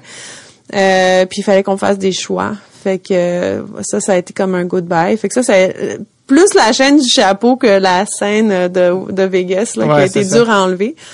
On avait une autre scène aussi euh, à Fredericton avec tous ses amis. Alors euh, bon, juste en, prélude au film, euh, Willy a des, des amis que ça fait presque 70 ans. Ça fait 70 ans qu'il est, ami avec eux. Donc, tu peux juste imaginer un peu, c'est un, c'est un club de de vieux gars dans le fond mais qui sont super encore comme dynamiques euh, non mais c'est assez rafraîchissant de voir des gens de 80 ans euh, qui rigolent euh, qui parlent du passé on dirait que soudainement t'oublies leur âge là tu sais on est un peu dans une société de l'âgisme là où dans les films souvent les personnes âgées sont soit drôles ou séniles ou tu sais mm-hmm. ils sont comme en à côté là. Mais dans le cas de Willy ses amis ils étaient comme hyper dynamiques. Fait que en tout cas, on a toute une scène où est-ce qu'on on était on était euh, dans à chaque dimanche, chaque samedi, il y avait un truc qui s'appelle euh, le Mazuka Coffee Club qui est organisé par ses amis depuis genre 30 ans. Puis euh, c'est un peu drôle, mais à chaque fois que Willy est en ville, il fait un tirage. Donc il amène des cadeaux de hockey pour tout le mm-hmm. monde. Mais tu sais un tirage, tu dis bon, j'ai trois prix, on va faire un tirage pour les trois prix, mais Willy lui amène des cadeaux pour tout le monde mais genre pour tout le monde. Fait que tu sais, je pense qu'il y a genre 100 personnes qui se sont pointées au au café ce matin-là là parce qu'ils savaient que Willy était en ville. Puis il a fait un tirage où tout le monde a gagné. Fait qu'on avait une scène où est-ce que il tire des des, des numéros là du euh, des tickets là pendant mhm. genre qui ça finissait plus mais c'était juste comique parce qu'en fait tu sais l'idée ça montre que Willy aussi c'est quelqu'un qui a bon cœur là tu sais que il pense à tout le monde euh, puis que tu laisse personne derrière. Oui, il laisse personne derrière mais tu tu fais pas un tirage euh, quand t'as un cadeau pour tout le monde mais c'était comme une belle scène ah mais ça, ça a dû, ça a dû partir aussi. Fait que c'est une scène qu'on a dit euh, goodbye. Selon toi, quand tu as identifié les, les, thématiques principales du mm-hmm. film, les thèmes, c'était quoi pour toi les thèmes principaux du film? Bon, c'est sûr que euh, parler de la diversité, c'est important. Euh, bon, le racisme, la diversité, l'histoire, euh, ça, c'est des thèmes comme presque obligés là, dans le cadre de l'histoire de Willy, mais il y avait d'autres thèmes qui étaient importants pour moi, euh, surtout le thème de l'amitié, de la communauté. Euh, dans le film, euh, aussi le changement transgénérationnel. Je sais que ça a l'air un peu flyé comme terme, mais dans le film, il y, a, il y, a, tout un angle où Willy retourne dans le passé et apprend, mais ben, le public apprend l'histoire de ses ancêtres et euh, il y a comme toute une réalisation personnelle pour Willy à ce niveau-là. Euh, puis la raison pour laquelle donc on apprend que les ancêtres de Willy, euh, ben l'ancêtre principal de Willy c'était un esclave qui s'était enfui. Puis je trouvais que c'était une information importante parce que ça, ça parlait aussi de des fois quelqu'un dans tes un de tes ancêtres qui a fait quelque chose d'important ou de brave sans, sans que toi tu le saches vraiment, mais qui, qui, ça peut te donner comme un peu une flamme pour faire quelque chose d'important et, et que toi tu vas inspirer des gens mhm. dans le futur. Tu sais, c'est des choses auxquelles on pense pas dans le moment, mais c'est toute l'idée. C'est important de savoir nos racines aussi, tu sais, puis puis comment on peut changer aussi le futur en, en, faisant. Ça peut être une petite chose, mais tu sais, c'est un peu euh, l'effet du papillon. Ouais. Euh, puis dans le cas de Willy, euh, lui, il voulait juste jouer au hockey sais, euh, c'était pas son objectif d'être le premier noir. Lui, il voulait juste jouer. Mais il y avait son désir était, était puissant, puis il a réussi, puis, puis il a accompli quelque chose d'extraordinaire. Et il a, il a inspiré plein de gens. Euh, puis ça, ça se répercute dans le présent. Donc euh, ça, c'est toutes des thématiques euh, auxquelles ben, qui étaient, qui pour moi étaient importantes. Mais l'amitié, vraiment, la communauté aussi dans, dans le contexte de surmonter euh, la, le problème du racisme. C'est sûr que dire oh, le racisme, si on, on se rassemble tous ensemble, ça va être fini demain. Non, c'est plus compliqué que ça, comme on a mm-hmm. discuté plus tôt. Mais je pense que c'était c'était beau de voir. Euh, tu sais, dans notre film, on n'a pas le film donne vraiment la parole aux à Willy et aux jeunes joueurs de couleur. Mais dans le background, on a on a beaucoup d'amis qui sont blancs. Tous ces amis étaient blancs. Puis ce qui est rafraîchissant, c'est que beaucoup de ces vieux amis, c'est ces, amis qui sont des personnes âgées qui parlent du racisme assez ouvertement. Euh, puis c'est assez rare. Tu sais, je pense que c'est rare de voir des personnes âgées qui vont parler de ça euh, confortablement. Tu sais. Euh, mm-hmm. Puis moi, je trouvais ce que ça montrait, c'est que c'était des, alliés. Puis que eux autres, euh, ils disaient que oui, le racisme, c'est vrai, ça existe. Willy a vécu des choses vraiment difficiles, mais nous autres, on l'aime, puis on veut vraiment l'aider à. Il n'y avait pas besoin de leur aide techniquement. Tu sais, Willy c'est lui qui a, qui a accompli tout ce qu'il a accompli, mais c'est quand même eux qui ont qui ont soumis la, le, la candidature. La candidature et je trouvais ça le fun que aussi ses amis de cette génération-là qui étaient blancs, euh, dans le sens que euh, généralement des gens de cet âge-là se tenaient avec des gens de leur couleur de peau, en mm-hmm. guillemets. Mm-hmm. Puis eux, ses, ses amis ont de l'air de comme jamais avoir fait de cas de ça, puis c'était comme ah non euh, c'est genre ça aussi je trouvais que certains auraient pu trouver que c'était trop blanc mais je trouvais que le fait justement que qui, qui était justement que des gens de cette époque-là qui sont qui ont fait des jokes comment nos grands-parents sont racistes parce que c'est juste leur époque. Mais eux sont juste comme non non Willy c'était notre ami puis euh, ben oui c'est un bon point puis je pense que c'est inhabituel de voir euh, des personnes âgées avec des amitiés multiculturelles. Bon il y a des il y a il y a un, contexte à ça c'est pas comme si euh, le Québec c'était hyper multiculturel culturel à l'époque. Mhm. euh, puis je pense que, mis à part les, les colons blancs qui étaient au Québec, bon, il y avait les, Premières Nations, puis... Euh, ça n'a pas super bien été. ça n'a pas super bien été. Alors, si on parle de racisme au, au, Canada, je dirais, euh, c'est vraiment, euh, ça peut vraiment être lié à, à l'histoire difficile euh, et je vais dire le mot honteuse là, euh, que le Canada a par rapport aux Premières Nations. Euh, donc ça, c'est notre poids à nous historique. Mais au niveau de la, diversité culturelle, comme quand on parle de, la diversité noire-blanche, c'est quelque chose qui était moins commun. bon, dans, dans l'Est canadien, il y a quand même des Afro-Canadiens qui étaient des descendants d'esclaves noirs qui sont venus après la Révolution américaine et dont Willy euh, est descendant. Donc, mais mhm. ça, c'est tout, un chapitre de l'histoire que que les gens dans les maritimes, avec avec quoi les gens dans les maritimes sont peut-être plus familiers, mais au Québec, moi, j'avais aucune idée que en, en, Nouvelle-Écosse, il y avait des Scotians, des, des Afro-Canadiens. Ouais. Mais donc voilà. Alors, c'est, je pense que c'est c'est beau de voir des amitiés multiculturelles qui date des années 30 quand même. Euh, puis je pense aussi que pour un public américain, ça va être quelque chose de surprenant parce que ça mhm. vraiment euh, des gens qui ont 80 ans, à moins qu'ils aient été musiciens ou dans des contextes où euh, il y avait peut-être plus d'interaction entre les races, c'était vraiment pas commun. Donc c'est vrai que c'est beau de voir que ça, il y avait quand même ça existait quand même à l'époque. Avec le film que tu voulais faire, avec les choses dont tu voulais raconter, euh, sur Willy. Euh, ben oui, ça doit de l'eau. C'est quoi dans le contexte qu'on parle de, dans l'histoire autant créative de ce que tu veux raconter versus aussi le, la, difficulté technique, tout ça, ça a été quoi au total en faisant le film ton sur toi ce qui a été le plus gros défi? Que probablement tu n'avais pas anticipé évidemment parce que c'est la vie, c'est qu'il y a des défis qui arrivent qui fait que tu fais hey shit, c'est plus tough que je pensais, mais faire le film, qu'est-ce qui a été le plus difficile dans ce film-là?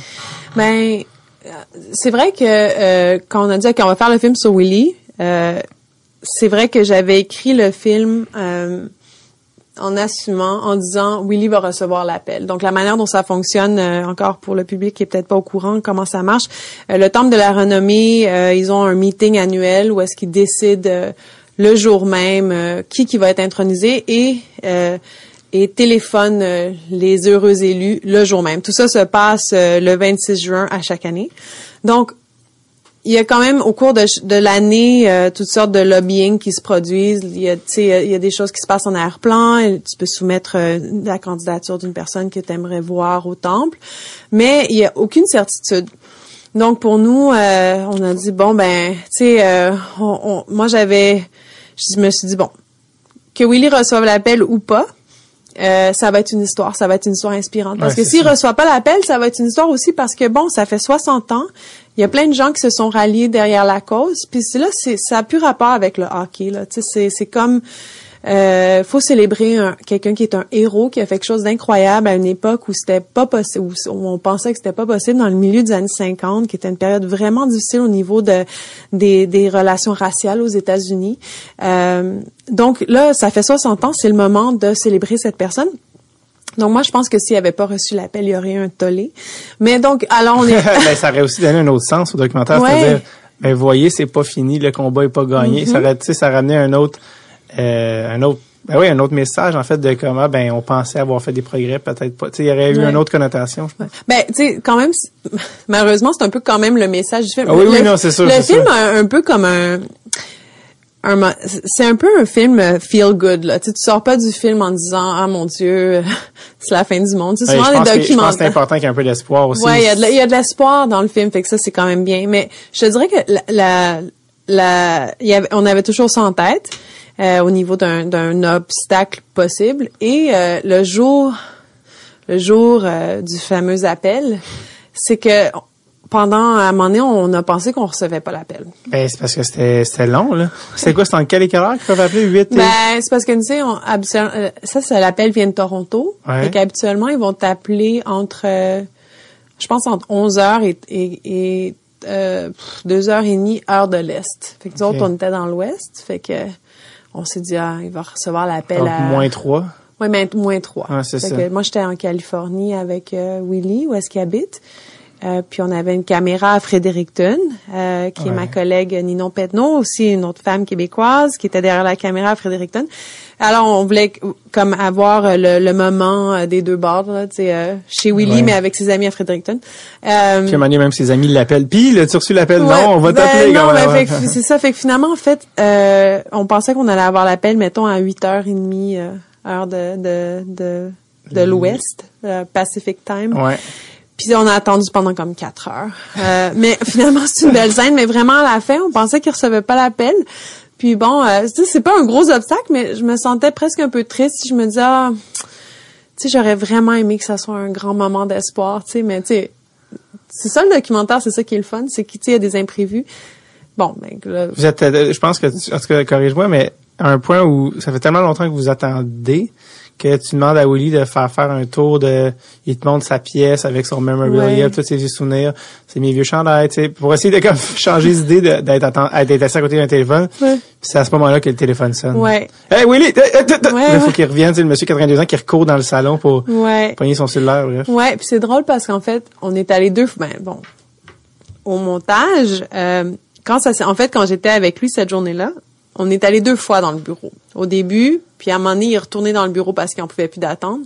Mais finalement, c'est une belle scène parce que dans le bureau, euh, c'est là qu'il garde toutes ses, comme tu as dit, toutes ses trophées, ses souvenirs, ses photos. Puis c'est vraiment une opportunité où, moi, je trouvais en tout cas où tu vois sa grandeur, tu sais.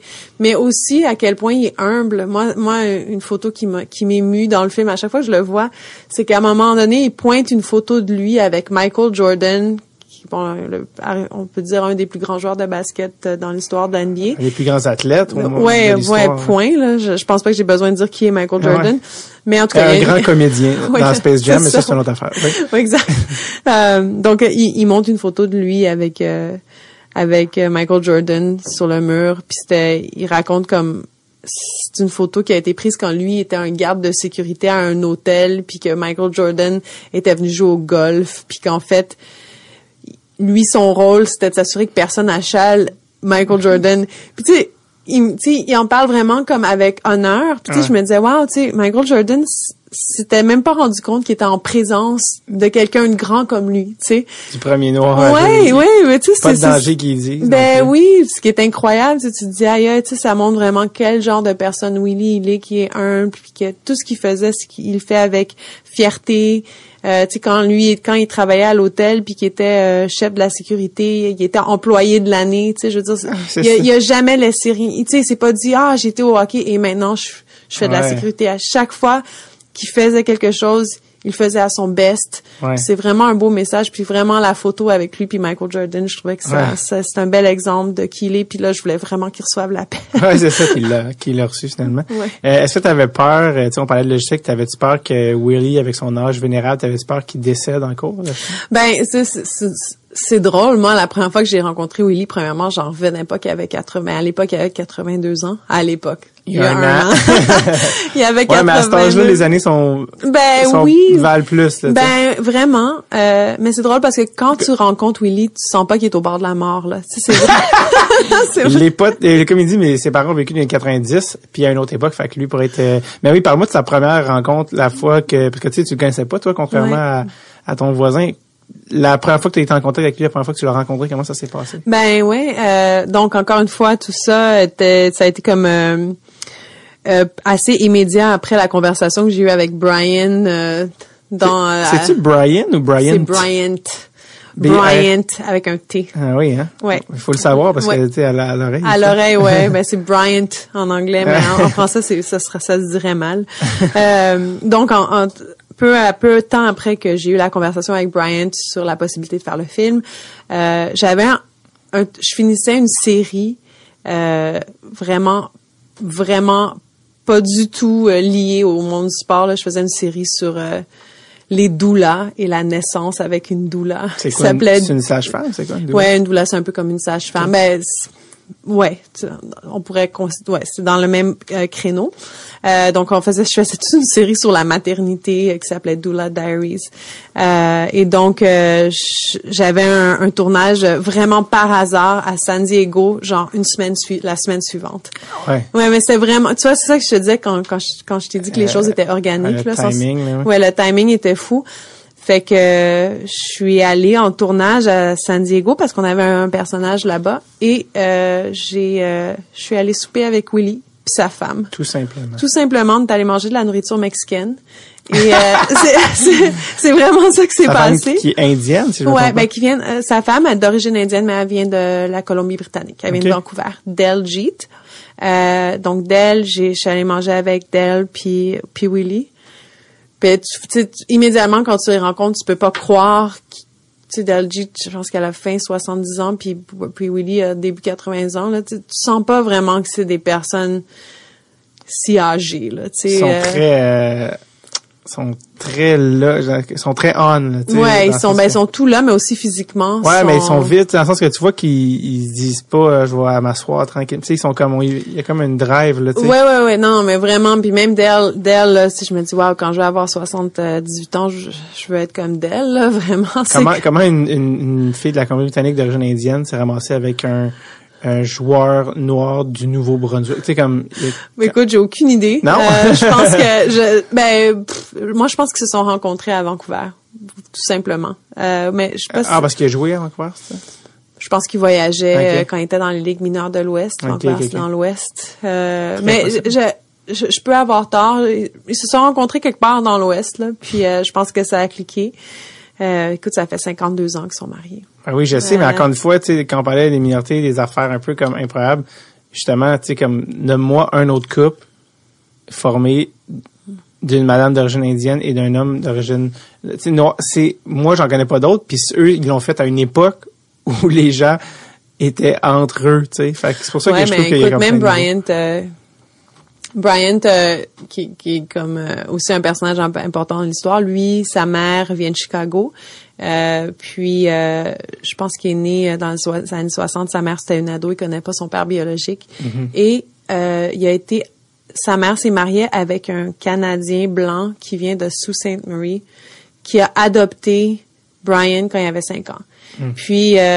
Brian, il parle souvent de cette histoire-là parce qu'à l'époque où ses parents s'étaient mariés, c'était encore illégal pour les blancs et les noirs de se marier dans plusieurs États américains. Ouais. T'imagines, c'est même pas, c'est pas si loin que ça, là. C'est dans les années, euh, ça, c'est dans les années 70, là, je te dirais. Mm-hmm. Donc, tu sais, quand on parle euh, du progrès, tu sais, oui, il y a du progrès, tu sais, on n'est plus dans les années 50, on n'est plus dans les années 60, mais souvent, euh, tu sais, peut-être peut-être on se dit ok, il y a eu du progrès, on peut maintenant se marier, mais ça veut pas dire qu'il y a pas des micro-agressions qui se passent tous les jours dans la vie des gens qui ont des familles euh, multiculturelles, Ouais. ou, tu sais, puis que ça veut pas dire qu'il y a pas de discrimination au travail. Ça veut, ça c'est c'est vrai pour toutes les gens qui qui sont pas des minorités, qui, sont des minorités. Ouais. tu. Comment euh, Willy, si tu quand là t'étais super avec Willy, est-ce Mm. que c'est là que tu as appris la nouvelle, j'aimerais ça faire un documentaire sur toi? Il savait déjà euh, quand on s'est rencontrés, c'était pour ça qu'il me rencontrait. Qu'est-ce qu'il- euh, qu'est-ce qu'il pensait de ça? C'était quoi sa réaction initiale? Mais tu sais, Willy, euh, il y a beaucoup de gens qui ont voulu faire des, des documentaires sur lui au fil des ans, même qui avait fait quelque chose avec Spike Lee, un documentaire plus court euh, pour ESPN, je pense. ouais. Mais euh, je pense qu'il y avait jour? Ça avait été- Oui, oui, mais c'est un documentaire d'Internet, là, je te dirais qu'un un 12-13 minutes. C'est plus un, un court métrage ou un... Ouais, c'est court tu- métrage, ouais. que je- je- mais, tu sais, je pense que souvent, il s'était fait promettre des choses qui avaient jamais abouti. Puis que je pense ah. aussi qu'il y avait un sentiment que, tu sais, Willy, il a jamais fait d'argent avec du hockey, là. Tu sais, je pense que son plus gros payday euh, dans la LNH, c'était 7000 dollars pour une saison. Puis que, tu sais, c'était pas pareil à l'époque, là. Même euh, les, les grands joueurs de hockey, l'été, ils conduisaient des camions, là, pour pouvoir Ouais. survivre. Donc, ça pour dire que, c'est quelqu'un qui avait comme travaillé vraiment fort toute sa vie, qui, qui était comme connu, mais tu sais, puis il y avait beaucoup de gens qui pas qu'ils se sentaient exploités, mais ils voulaient être sûrs que si on fasse un documentaire sur lui, tu sais, ils voulaient vraiment être sûrs qu'il puisse me faire confiance, puis que je mhm. puisse euh, rendre honneur à son histoire. Euh, puis ben, je pense qu'immédiatement, euh, il m'a fait confiance parce qu'aussi Bryant me faisait confiance, puis faisait confiance à Willie. Donc, tu sais, l'accès quand tu fais un documentaire, c'est très important. Euh, puis je dis toujours que c'est vraiment un privilège quand tu, racontes l'histoire d'une personne parce que c'est la personne qui te permet qui te donne accès à elle, mais à sa vie aussi. Puis il faut que cette personne-là te fasse très confiance. Fait que tu sais, il faut vraiment que tu traites tes personnages avec beaucoup de respect puis d'honneur dans un sens. Euh, puis c'est c'est ça que j'ai j'ai dit à Willy, tu sais que je voulais qu'il me fasse confiance puis que ça allait être un travail qu'on ferait ensemble. Dans le sens, tu sais, je l'ai vraiment suivi là pendant pendant pendant un an, en, ben, écoute, dix mois sans cesse. Euh, donc, euh, je, pense que ça a cliqué, puis ça a été facile après.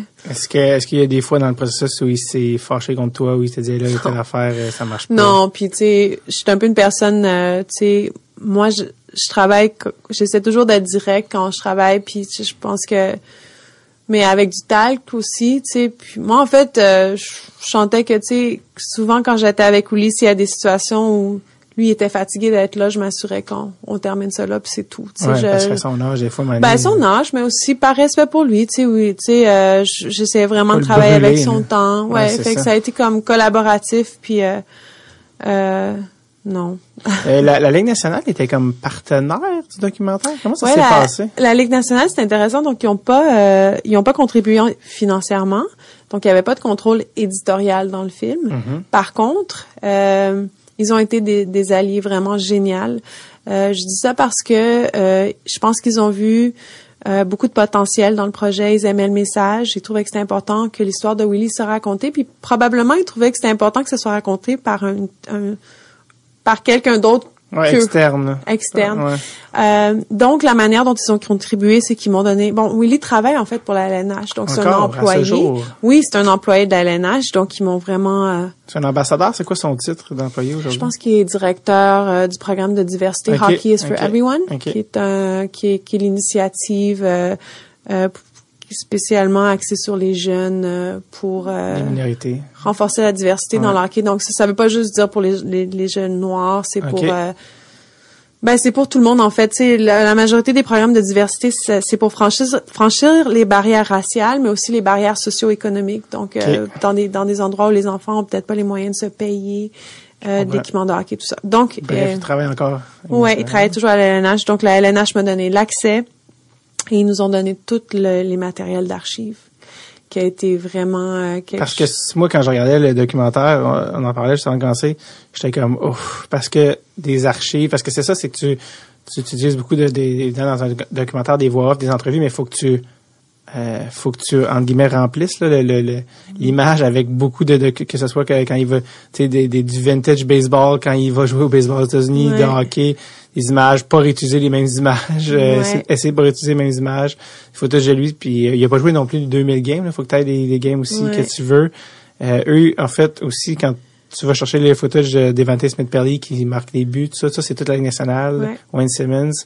Euh, puis ils t'ont aussi donné accès à, des personnes interviewé, euh, comme Gary Bettman, qui est non seulement commissaire, mais qui a été intronisé en plus étrangement la même année. Oui, mais ça, c'est un fluke, là. Ouais, ça, c'est vraiment un hasard, mais euh, je trouve ça quand même drôle que le que le commissaire est intronisé comme en même temps que le gars que ça fait comme 60 ans qu'il est pas intronisé. Oui, mais puis Wayne Gretzky aussi. Oui, Wayne Gretzky dans le film. Euh, fait que eu accès à est-ce que c'est toi qui décidais? Est-ce que tu soumettais une liste de noms? Moi je veux avoir Wayne Gretzky, je veux avoir euh, les joueurs noirs actuels, je veux le comme ça. C'est ben, c'est drôle. En fait, des accès aux joueurs, euh, contrairement à ce qu'on peut penser, c'est pas nécessairement la LNH qui organise. Ils peuvent aider, ils peuvent faciliter. Mais euh, un des une des personnes qui était aussi une alliée du film, c'est Eustace King, qui est un des des seuls agents de joueurs noirs dans la Ligue nationale, donc qui est l'agent de TJ Oshie, qui est l'agent de Devante Smith Pelly de Wayne Simmons, euh, qui est aussi un, un, type vraiment chouette, puis qui, euh, qui est un bon ami de Brian. Euh, ah ouais, mais évidemment, ben, en fait, c'est la, en fait, Brian qui a été comme un peu un, un un pionnier, si je peux dire, à la NH, euh, étant le premier noir dans une position exécutive. Mm-hmm. Et euh, je pense que c'est c'est lui qui avait amené Eustace à la LNH. Et Eustace considère Brian comme quelqu'un qui lui a donné une chance. Mm-hmm. Et euh, donc... Est-ce que, est-ce que le fait qu'il n'est pas l'agent de Piqué Souban, tu aurais voulu piquer, mais tu l'as pas. ce que je veux non, je voulais pas vraiment. En, fait, Piqué, j'ai une scène avec Piqué que j'ai pas utilisée dans le film. Euh, j'ai fait un choix. Je voulais avoir Devante Smith-Pelly justement parce que ce qui s'était passé en 2018 avec lui, le fait qu'à Chicago, il s'était fait... Euh, il y avait eu comme un, tout un, un tollé euh, quand quelqu'un lui avait crié des insultes raciales à Chicago dans un match en février 2018 puis qu'il avait fini par gagner la Coupe Stanley cette saison-là. Je trouvais que c'était comme un bon, un beau signe de résilience, un bel exemple. Donc, je voulais vraiment que Devante soit dans le film. Ouais, il y avait comme un timing avec la coupe, ouais, ça. Ouais, exact. C'était quoi la, la scène avec Piqué que finalement t'as pas mis dans le film? Ah, c'est parce que, ben, Piqué, tu sais, c'est plus dur d'avoir Piqué parce que c'est, Piqué, ben, ben Piqué, c'est Piqué. Mais, ouais, mais en même temps, c'est, c'est quelqu'un qui est, qui est, euh, je, dirais la plus grosse célébrité. Euh, c'est vraiment une célébrité qui trans, qui est en dehors même du, monde du hockey. C'est quelqu'un qui est assez connu là. Donc euh, il est plus dur d'accès.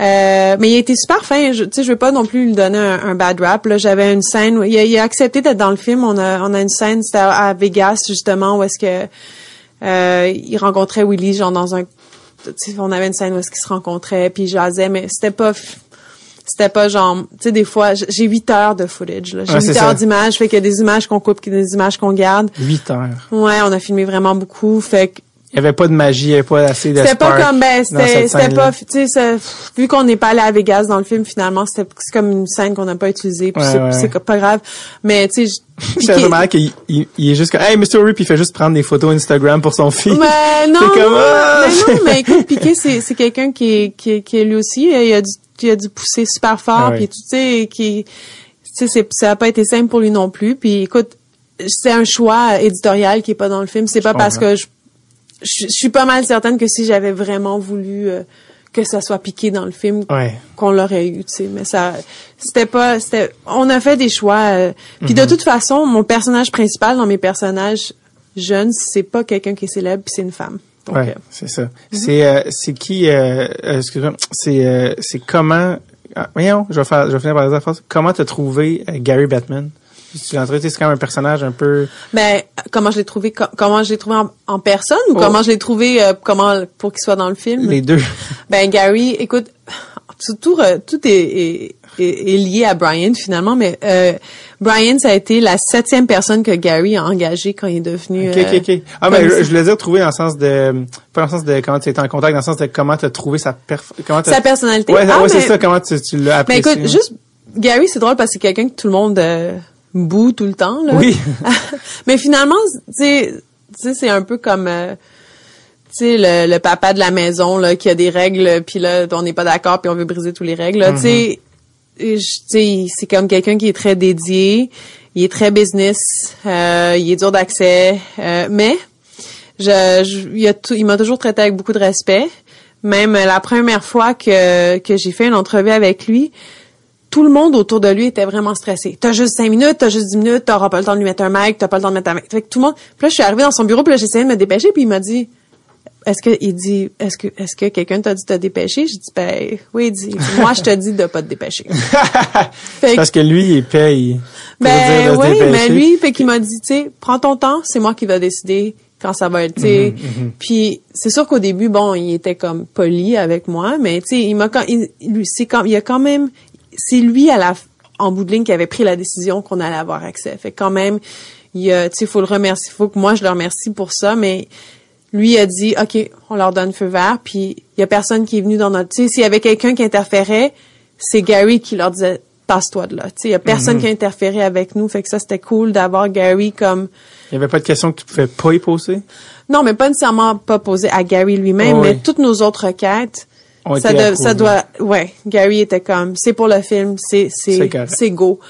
Puis même euh, quand on a fait une euh, on a montré le film euh, aux exécutifs de la LNH avant euh, Hot Docs, mm-hmm. même s'ils avaient pas eu aucun droit de regard. Ouais, tu sais ils avaient c'était pas ils étaient pas impliqués mm-hmm. au montage ou quoi que ce soit. Euh, Gary, il avait un peu la larme à l'œil après le film, puis il est venu me voir, me serrer la main, il m'a dit c'était vraiment pas ça à quoi je m'attendais, puis merci, puis fait que tu sais, moi je dirais que les choses sont pas ce qu'elles semblent souvent, puis de toute mhm. façon tu as ton travail où il faut que tu fasses des décisions, prennes des décisions qui vont pas plaire à tout le monde. Puis bon, euh, ouais, puis euh, après tu sais moi, j'ai eu une bonne expérience avec lui, puis euh, sans lui, on n'aurait pas pu faire le film vraiment. Absolument. Comment s'est passé ta rencontre? On va parler de Michael Jordan, mais Wayne Gretzky, qui est aussi un des grands athlètes de l'histoire, tu as eu la chance de rencontrer pour le film. Comment s'est passé ta rencontre avec Wayne? Mais The Wayne, great one. Ouais, Wayne était vraiment très sympathique, encore une fois. Tu sais, ça fait du bien d'avoir euh, des... Tu sais, je te dirais pas que... Tu sais, moi, mon, héros de jeunesse au niveau du sport, c'était vraiment Michael Jordan parce que je mm-hmm. jouais au basket, mais on peut considérer Wayne Gretzky comme un héros du hockey vraiment. Puis, euh, tu sais, c'est quelqu'un que je regardais à la télé quand j'étais enfant. Puis, euh, tu sais, ça fait du bien quand tu rencontres quelqu'un qui est une star, de, de, te sentir comme si c'est quelqu'un de sympathique, avec de l'intégrité. Tu sais.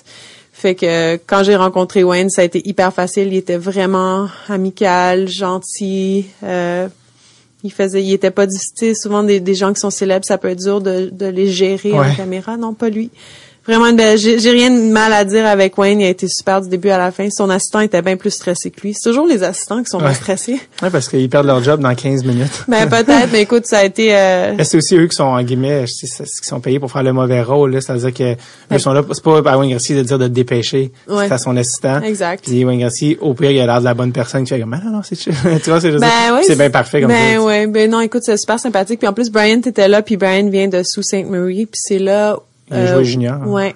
Fait que là, tout de suite, ils ont connecté. Parce que même si Brent avait travaillé à la LNH pendant longtemps, il avait jamais rencontré Wayne Gretzky ah formellement comme ça. Il a capoté. Ben, ben, non, parce que Brian, comme je t'ai dit, pourrait m'avoir un souper avec le pape, là. Il est de même, il est, de même avec Obama. Ben, ben, presque. Il est allé à l'école avec lui. Bon, c'est ça.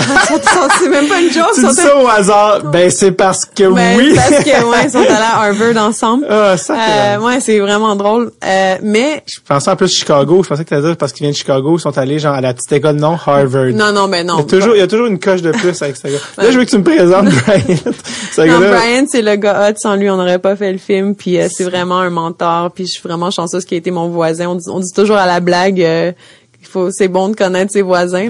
Mais de toute façon, c'était pas comme si j'étais une opportuniste là, tu jamais. Non, non, c'est pas dans ce sens-là que je Non, mais non, tu comprends, mais je dis ça de bon cœur, c'est que dans le fond, on avait une vraie amitié. Ça faisait huit ans qu'on se connaissait. On avait en fait collaboré sur d'autres projets. Euh, j'aime, fait que vraiment c'était le, le, fruit de notre amitié, ce film, tu sais, qu'on s'est fait ah confiance. Puis tu sais, Brian, c'est quelqu'un qui est pas mal plus âgé que moi, euh, puis qui m'a fait confiance. Il est quoi dans la euh, cinquantaine? Ouais, Brian il est dans la mi-cinquantaine. Parce qu'il y a une belle, il y a une belle scène euh, quand il, en fait, il va avec toi chez Willie pour l'appel.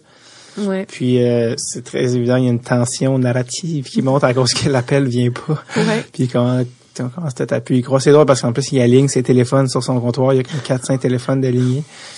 Et puis, la scène euh, favorite de tout le monde. Ouais, c'est ça. Ben, je pense que c'est le, le climax um, émotif. je pense que euh, c'est la scène... Euh, j'allais dire en guillemets, parce que j'allais dire un référent, mais que t'as pas mêlé. J'allais dire la scène TVA, la scène, la, la grande nature. C'est quoi la nature? En tout cas, il y a une show à TVA le, le dimanche soir qui fait pleurer le monde. Mais c'est comme vraiment la scène où Là, euh, ben justement, Brian a la larme à l'œil. Euh, quand il, voit, bon, il répond, il se fait dire oui, tout ça. Puis ils veulent le mettre sur speakerphone, mais il est comme, tu sais, un monsieur de 82 ans, puis quelqu'un qui appuie sur le téléphone, puis en même temps qu'il se fait dire que, ah, c'est comme l'espèce de, l'espèce de manque de fluidité qui est on ne peut plus naturel, d'une certaine manière.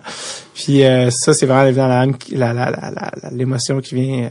c'est la, la scène qui vient chercher l'émotion, surtout qu'après ça, faut qu'il appelle au Nouveau-Brunswick pour leur annoncer la nouvelle. Puis euh, il, en plus, il fait comme un peu languir juste pour comme euh, étirer l'élastique du slingshot. Ouais. Puis euh, mais oui, c'est sûr que c'est la scène euh, rentre rentre dedans, je pense du film, c'est sûr. Ouais. Mais c'était le fun pour Brian d'avoir été là en personne, d'avoir vécu. Je pense que Vraiment. je pense que c'était très émouvant autant pour lui que pour nous en tout cas. Ouais, c'était vrai en plus. Brian il dit qu'il avait pas pleuré depuis que ses enfants étaient nés. Puis écoute, tu sais le, le, fait que Willy soit intronisé, c'était ça envoie un message je sais pas, c'était un message fort, tu sais, pour Brian lui aussi, il avait grandi, il a joué au hockey toute sa vie, il a été souvent le seul noir dans des dans toutes ses équipes. Euh, euh, pour lui, c'était fort, c'était important. Euh, puis, ça, ça, il y a pas de mots à, pour expliquer ça, tu sais, c'était. Mm-hmm. puis ses larmes, je pense que c'est juste assez pour pour montrer à quel point euh, c'était comme euh, un, un, objectif accompli euh, sans puis pas sans peine, tu sais, je veux dire. Donc ouais. Comment t'as trouvé ça la cérémonie au Hall of Fame?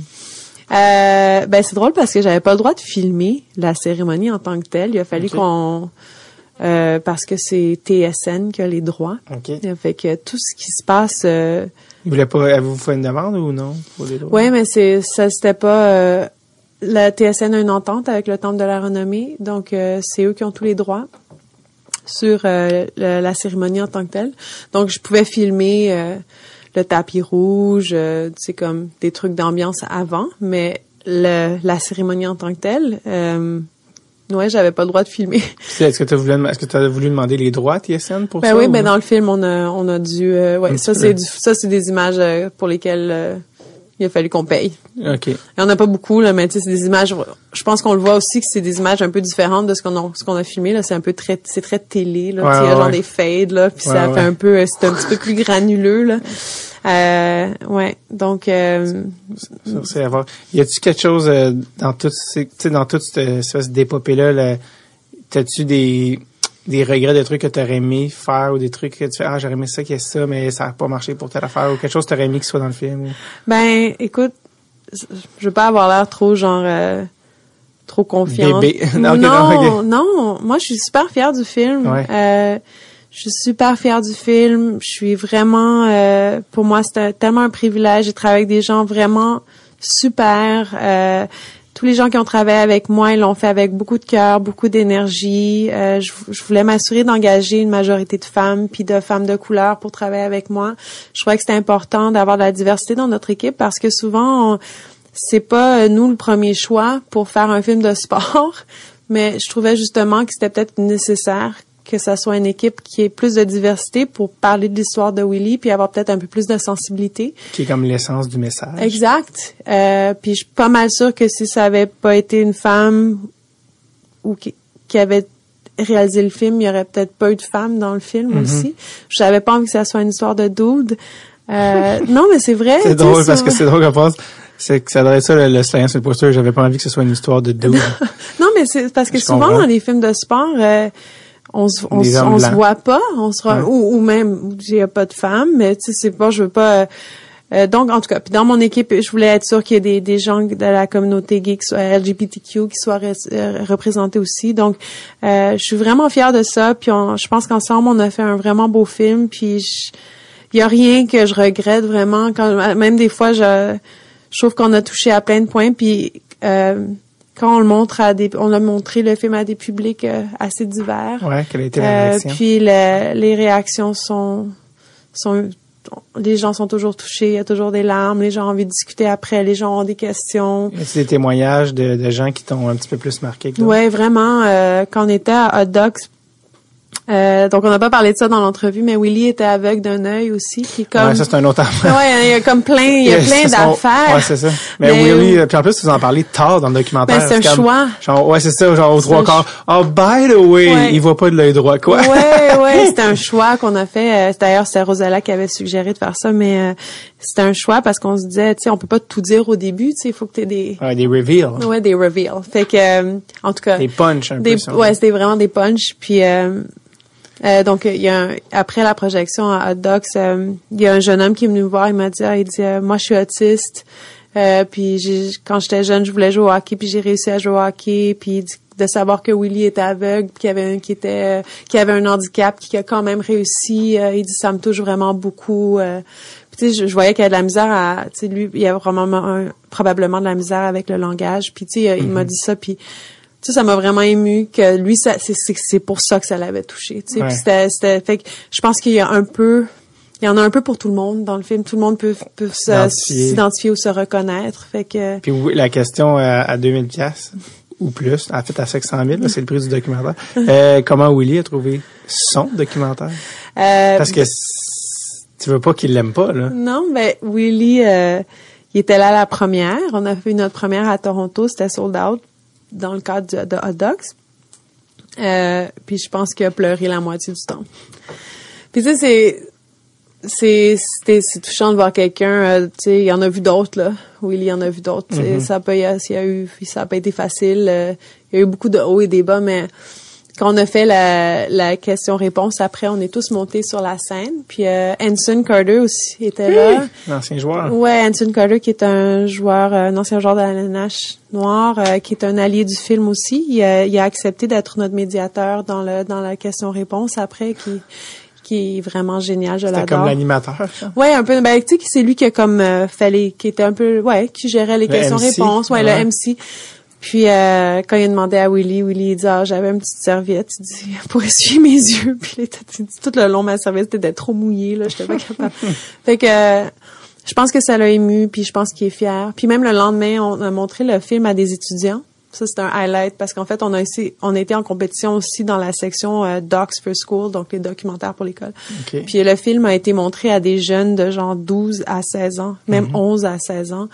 Puis je trouve vraiment que c'est une catégorie d'âge difficile en ce moment parce que tu sais comment tu peux avoir l'attention des jeunes qui sont toujours sur leur téléphone puis tout ça.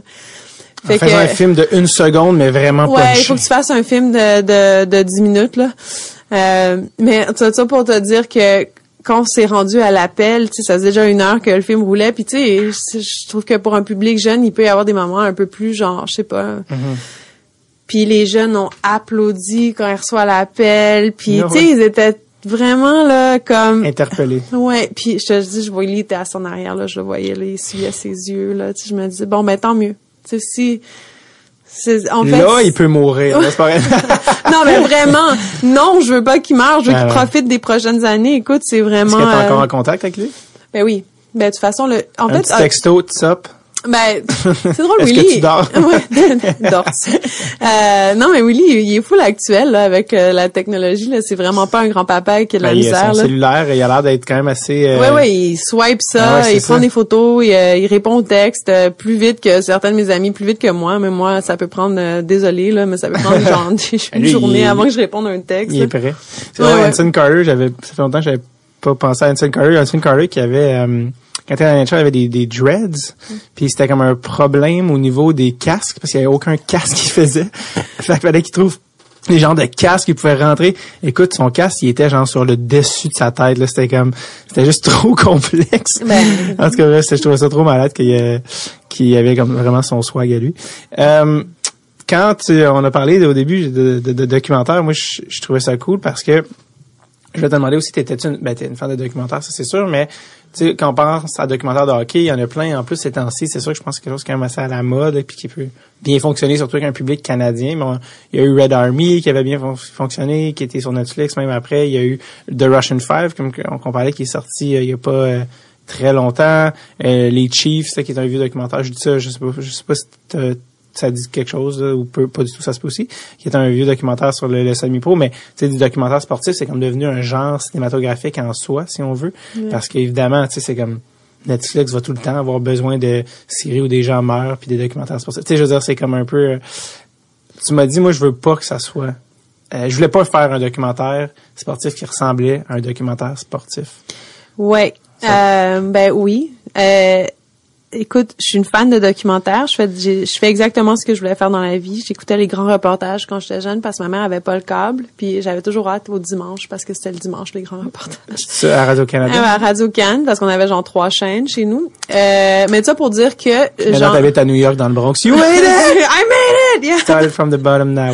Ouais, exact. Mais euh, ouais, pas vraiment. Là, mais, mais ça pour dire que euh, j'en ai vu.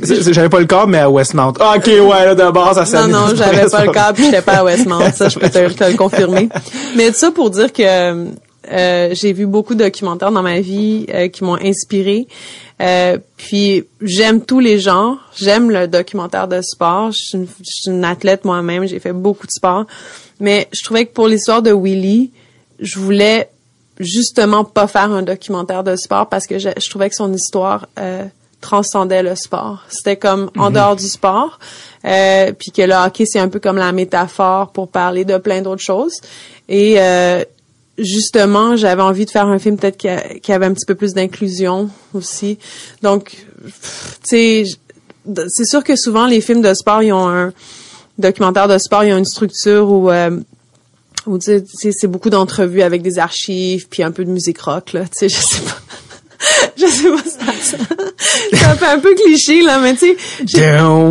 Non, mais tu sais, c'est genre un type qui dit, ah ouais, je me souviens de tel moment, puis on voit le moment, puis là, il y a quelqu'un d'autre qui dit, ah, j'avais la larme à l'œil, puis là, il y a de la musique rock, là, tu sais, c'est un peu ça.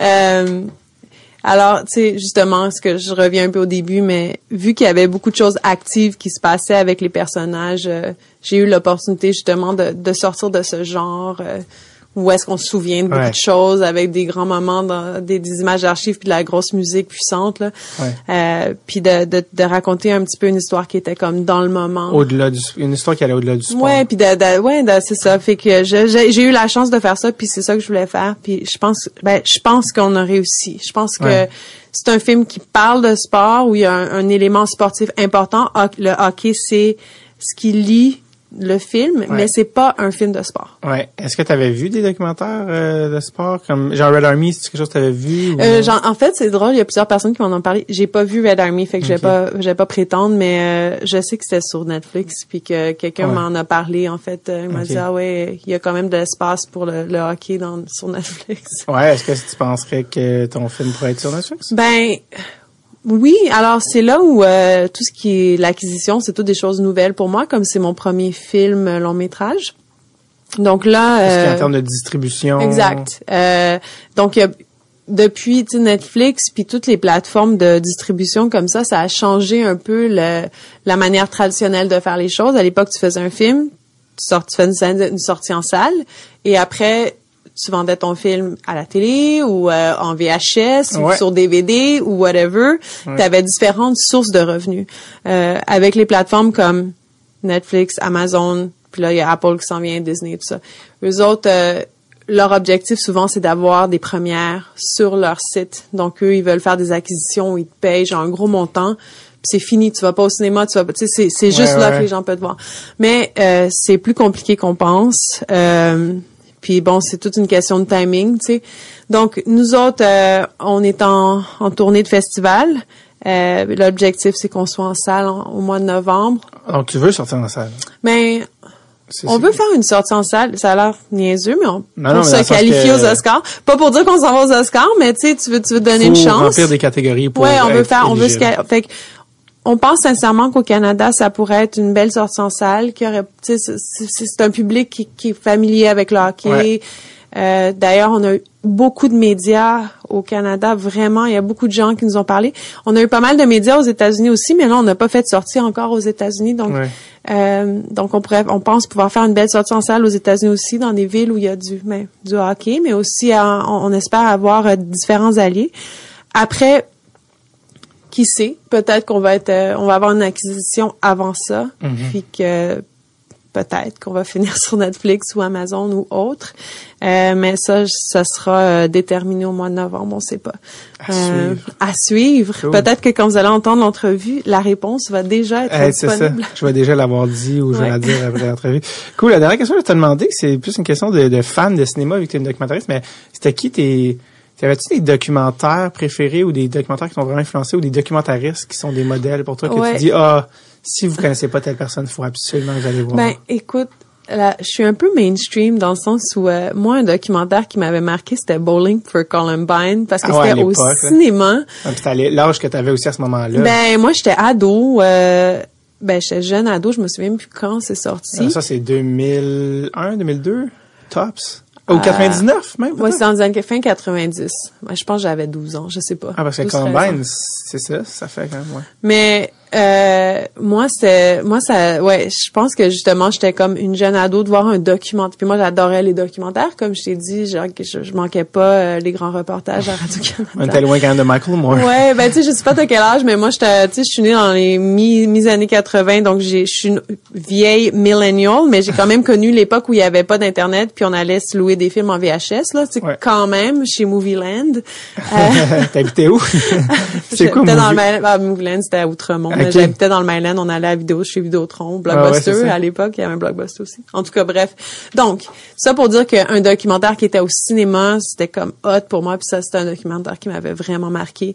Euh, après, est-ce que je peux dire, euh, j'ai étudié en, j'ai pris des cours de documentaire à l'université, tu sais, j'ai connu plein d'autres, euh, mais je suis pas quelqu'un qui est comme un je peux pas dire genre ah ouais telle personne m'a vraiment influencé euh, s'il y a un film qui m'a marqué, euh, puis un autre, c'était vraiment ça, parce que je trouvais, wow, j'ai dit, ah, Michael Moore, lui, il fait du documentaire, puis il peut quand même devenir genre une célébrité de Hollywood. ouais, c'était genre, euh, c'est comme le plus célèbre des documentaires. Ben ouais, puis avoir un, message important, tu sais, quand même, tu sais, c'est pas comme si c'était léger son documentaire là, tu sais. Fait que moi, je trouvais que c'était un bel exemple de... Il a comme euh, un peu aidé à rendre le genre mainstream puis accessible à tous. Ben exact. Puis c'est ça, moi avec oui, tu sais, c'est parce que quand tu vois du documentaire, c'est beaucoup de sujets qu'on dirait qui sont niches. Tu sais, c'est des sujets très spécifiques, très étroits. Il y a tellement de beaux films. Mais généralement, ça ouvre sur des thématiques qui sont quand même accessibles à tous, tu sais, qui touchent tout le monde. Alors, tu sais, alors moi, je, on dit toujours, moi, moi et Brian, on dit qu'on a fait un film un peu mainstream, là. Tu sais, c'est un film pour tous, vraiment. Willy, là, le film qu'on a fait, c'est pour tous. Puis moi, s'il y a une chose qui m'a inspiré, c'est Michael Moore avec ses films pour tous, mais qui ont des messages importants, là, tu sais. c'est quelque chose que j'ai marqué un peu dans ton portfolio, c'est que vraiment, puis je pense dans, dans ce que ton propos en plus, c'est ton, amour des minorités. Je pense que tous tes documentaires touchent à cette affaire-là, que ce soit aussi, tu sais, que tu l'as dit, c'est important d'engager des femmes, de la diversité. C'est quoi ton projet Est-ce que tu sais c'est quoi déjà ton prochain sujet ben, documentaire? Ben, c'est drôle que tu dis ça. C'est vrai que finalement, euh, depuis dix ans, mon créneau c'est devenu vraiment comme euh, la justice sociale, les minorités, mhm. euh, toutes les minorités vraiment, euh, euh, c'est un, c'est quelque chose. le système de justice aussi, c'est des choses qui m'intéressent vraiment. Puis tout mon travail est axé là-dessus. puis mon prochain projet, je fais un nouveau film qui suit une jeune femme qui a été emprisonnée pendant 25 ans pour pour un crime qu'elle a pas commis.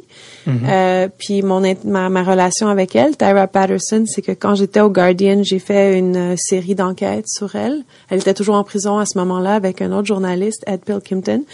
Et on a fait une série en, en trois parties sur son, son cas. Euh, bon, donc elle est en prison depuis plus de 20 ans. C'est une, femme noire qui était au moment de, d'être accusée, qui était une ado, qui savait pas lire ni écrire et euh, qui a été impliquée dans un cas de meurtre euh, avec auquel elle n'était pas liée. Et euh, donc, on a utilisé ce cas pour parler justement de l'injustice aux États-Unis dans un système de, de, un système de justice qui ne fonctionne pas. Mhm. Et on a gagné un grand prix, un World Press Photo Award pour ce projet. Wow.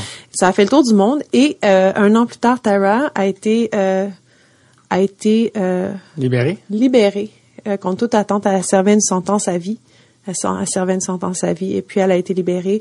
Donc bon, notre, notre journalisme a joué un rôle dans ce dans tout ça, mais pas le rôle principal. Elle avait quand même une équipe euh, légale qui, qui se battait pour elle.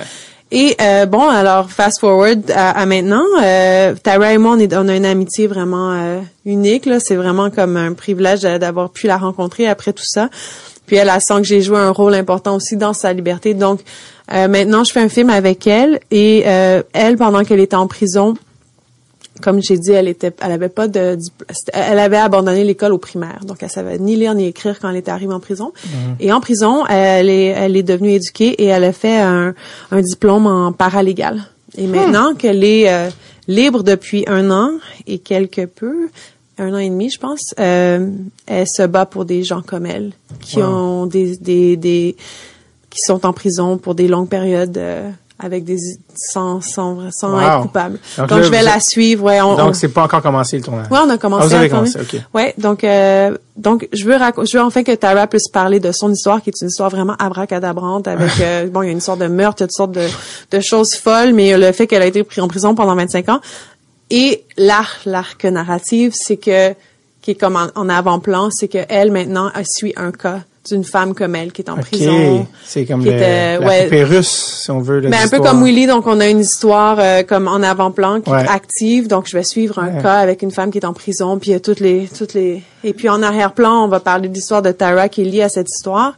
Et on va mettre ça dans le contexte du système de justice actuel, puis ce qui marche, puis ce qui marche pas. wow, j'ai hâte de voir ça. Est-ce que tu as déjà un titre? Non, j'ai pas de titre. C'est vraiment ah, encore. là, mais là, contrairement à Willy, j'ai pas eu quelqu'un qui m'a appelé pour me dire euh, c'est financé, allons-y. Ouais, là, je, ça. là, je fais. Back comme... to the real world. Ouais, là, je suis back to the real world. Là, Parce là, je... même temps, je te demanderai pas comment tu as rencontré Tara. Je suis sûrement que Brian te l'a présenté. Une, une, amie de longue date.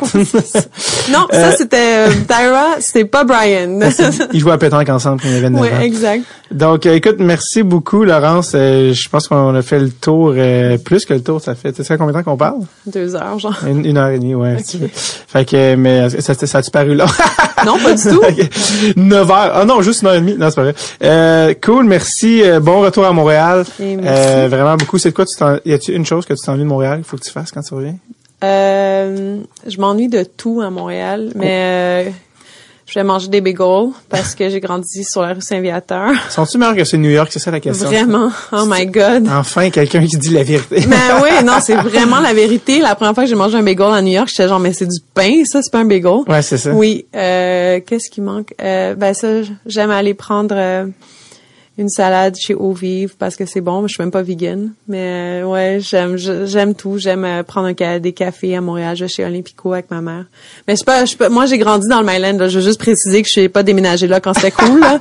euh, ouais, j'ai j'ai grand j'ai grandi dans le Myland quand c'était pas une place cool encore. Fait que... euh, oui, t'as déménagé dans le Bronx quand c'était pas cool, puis quand ça va devenir. Exact. nous, on, est des trendsetters. Tes enfants, vont dire la même chose du Bronx. on est des trendsetters. Exact. Non, une joke, vous êtes des influenceurs sur les médias sociaux. Ouais, surtout que j'ai genre 100 personnes qui me suivent sur Instagram. Je ah oui, t'as-tu un compte? On t'en a envoyé des nouvelles.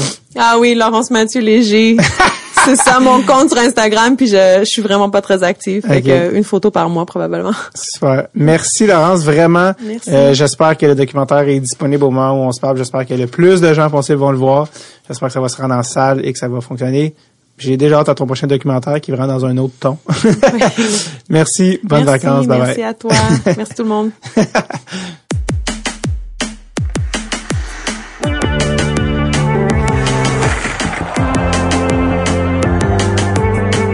Merci énormément à Laurence Mathieu Léger d'être passé. Je vous rappelle, si vous écoutez ceci le 24 février, date de diffusion originale, le film est ce soir en salle au cinéma. Allez au willydog.com voir s'il reste des billets, si vous pouvez aller voir ça. Sinon, pas de panique, je vous tiens au courant pour la date de diffusion à la télé canadienne. Ça va se faire dans les prochaines semaines. Donc, je vous tiens au courant par les médias sociaux. Ça va être avec grand plaisir. Sinon, passez une excellente semaine et vivez votre vie, pas celle d'un autre. OK, bye bye now, bye bye.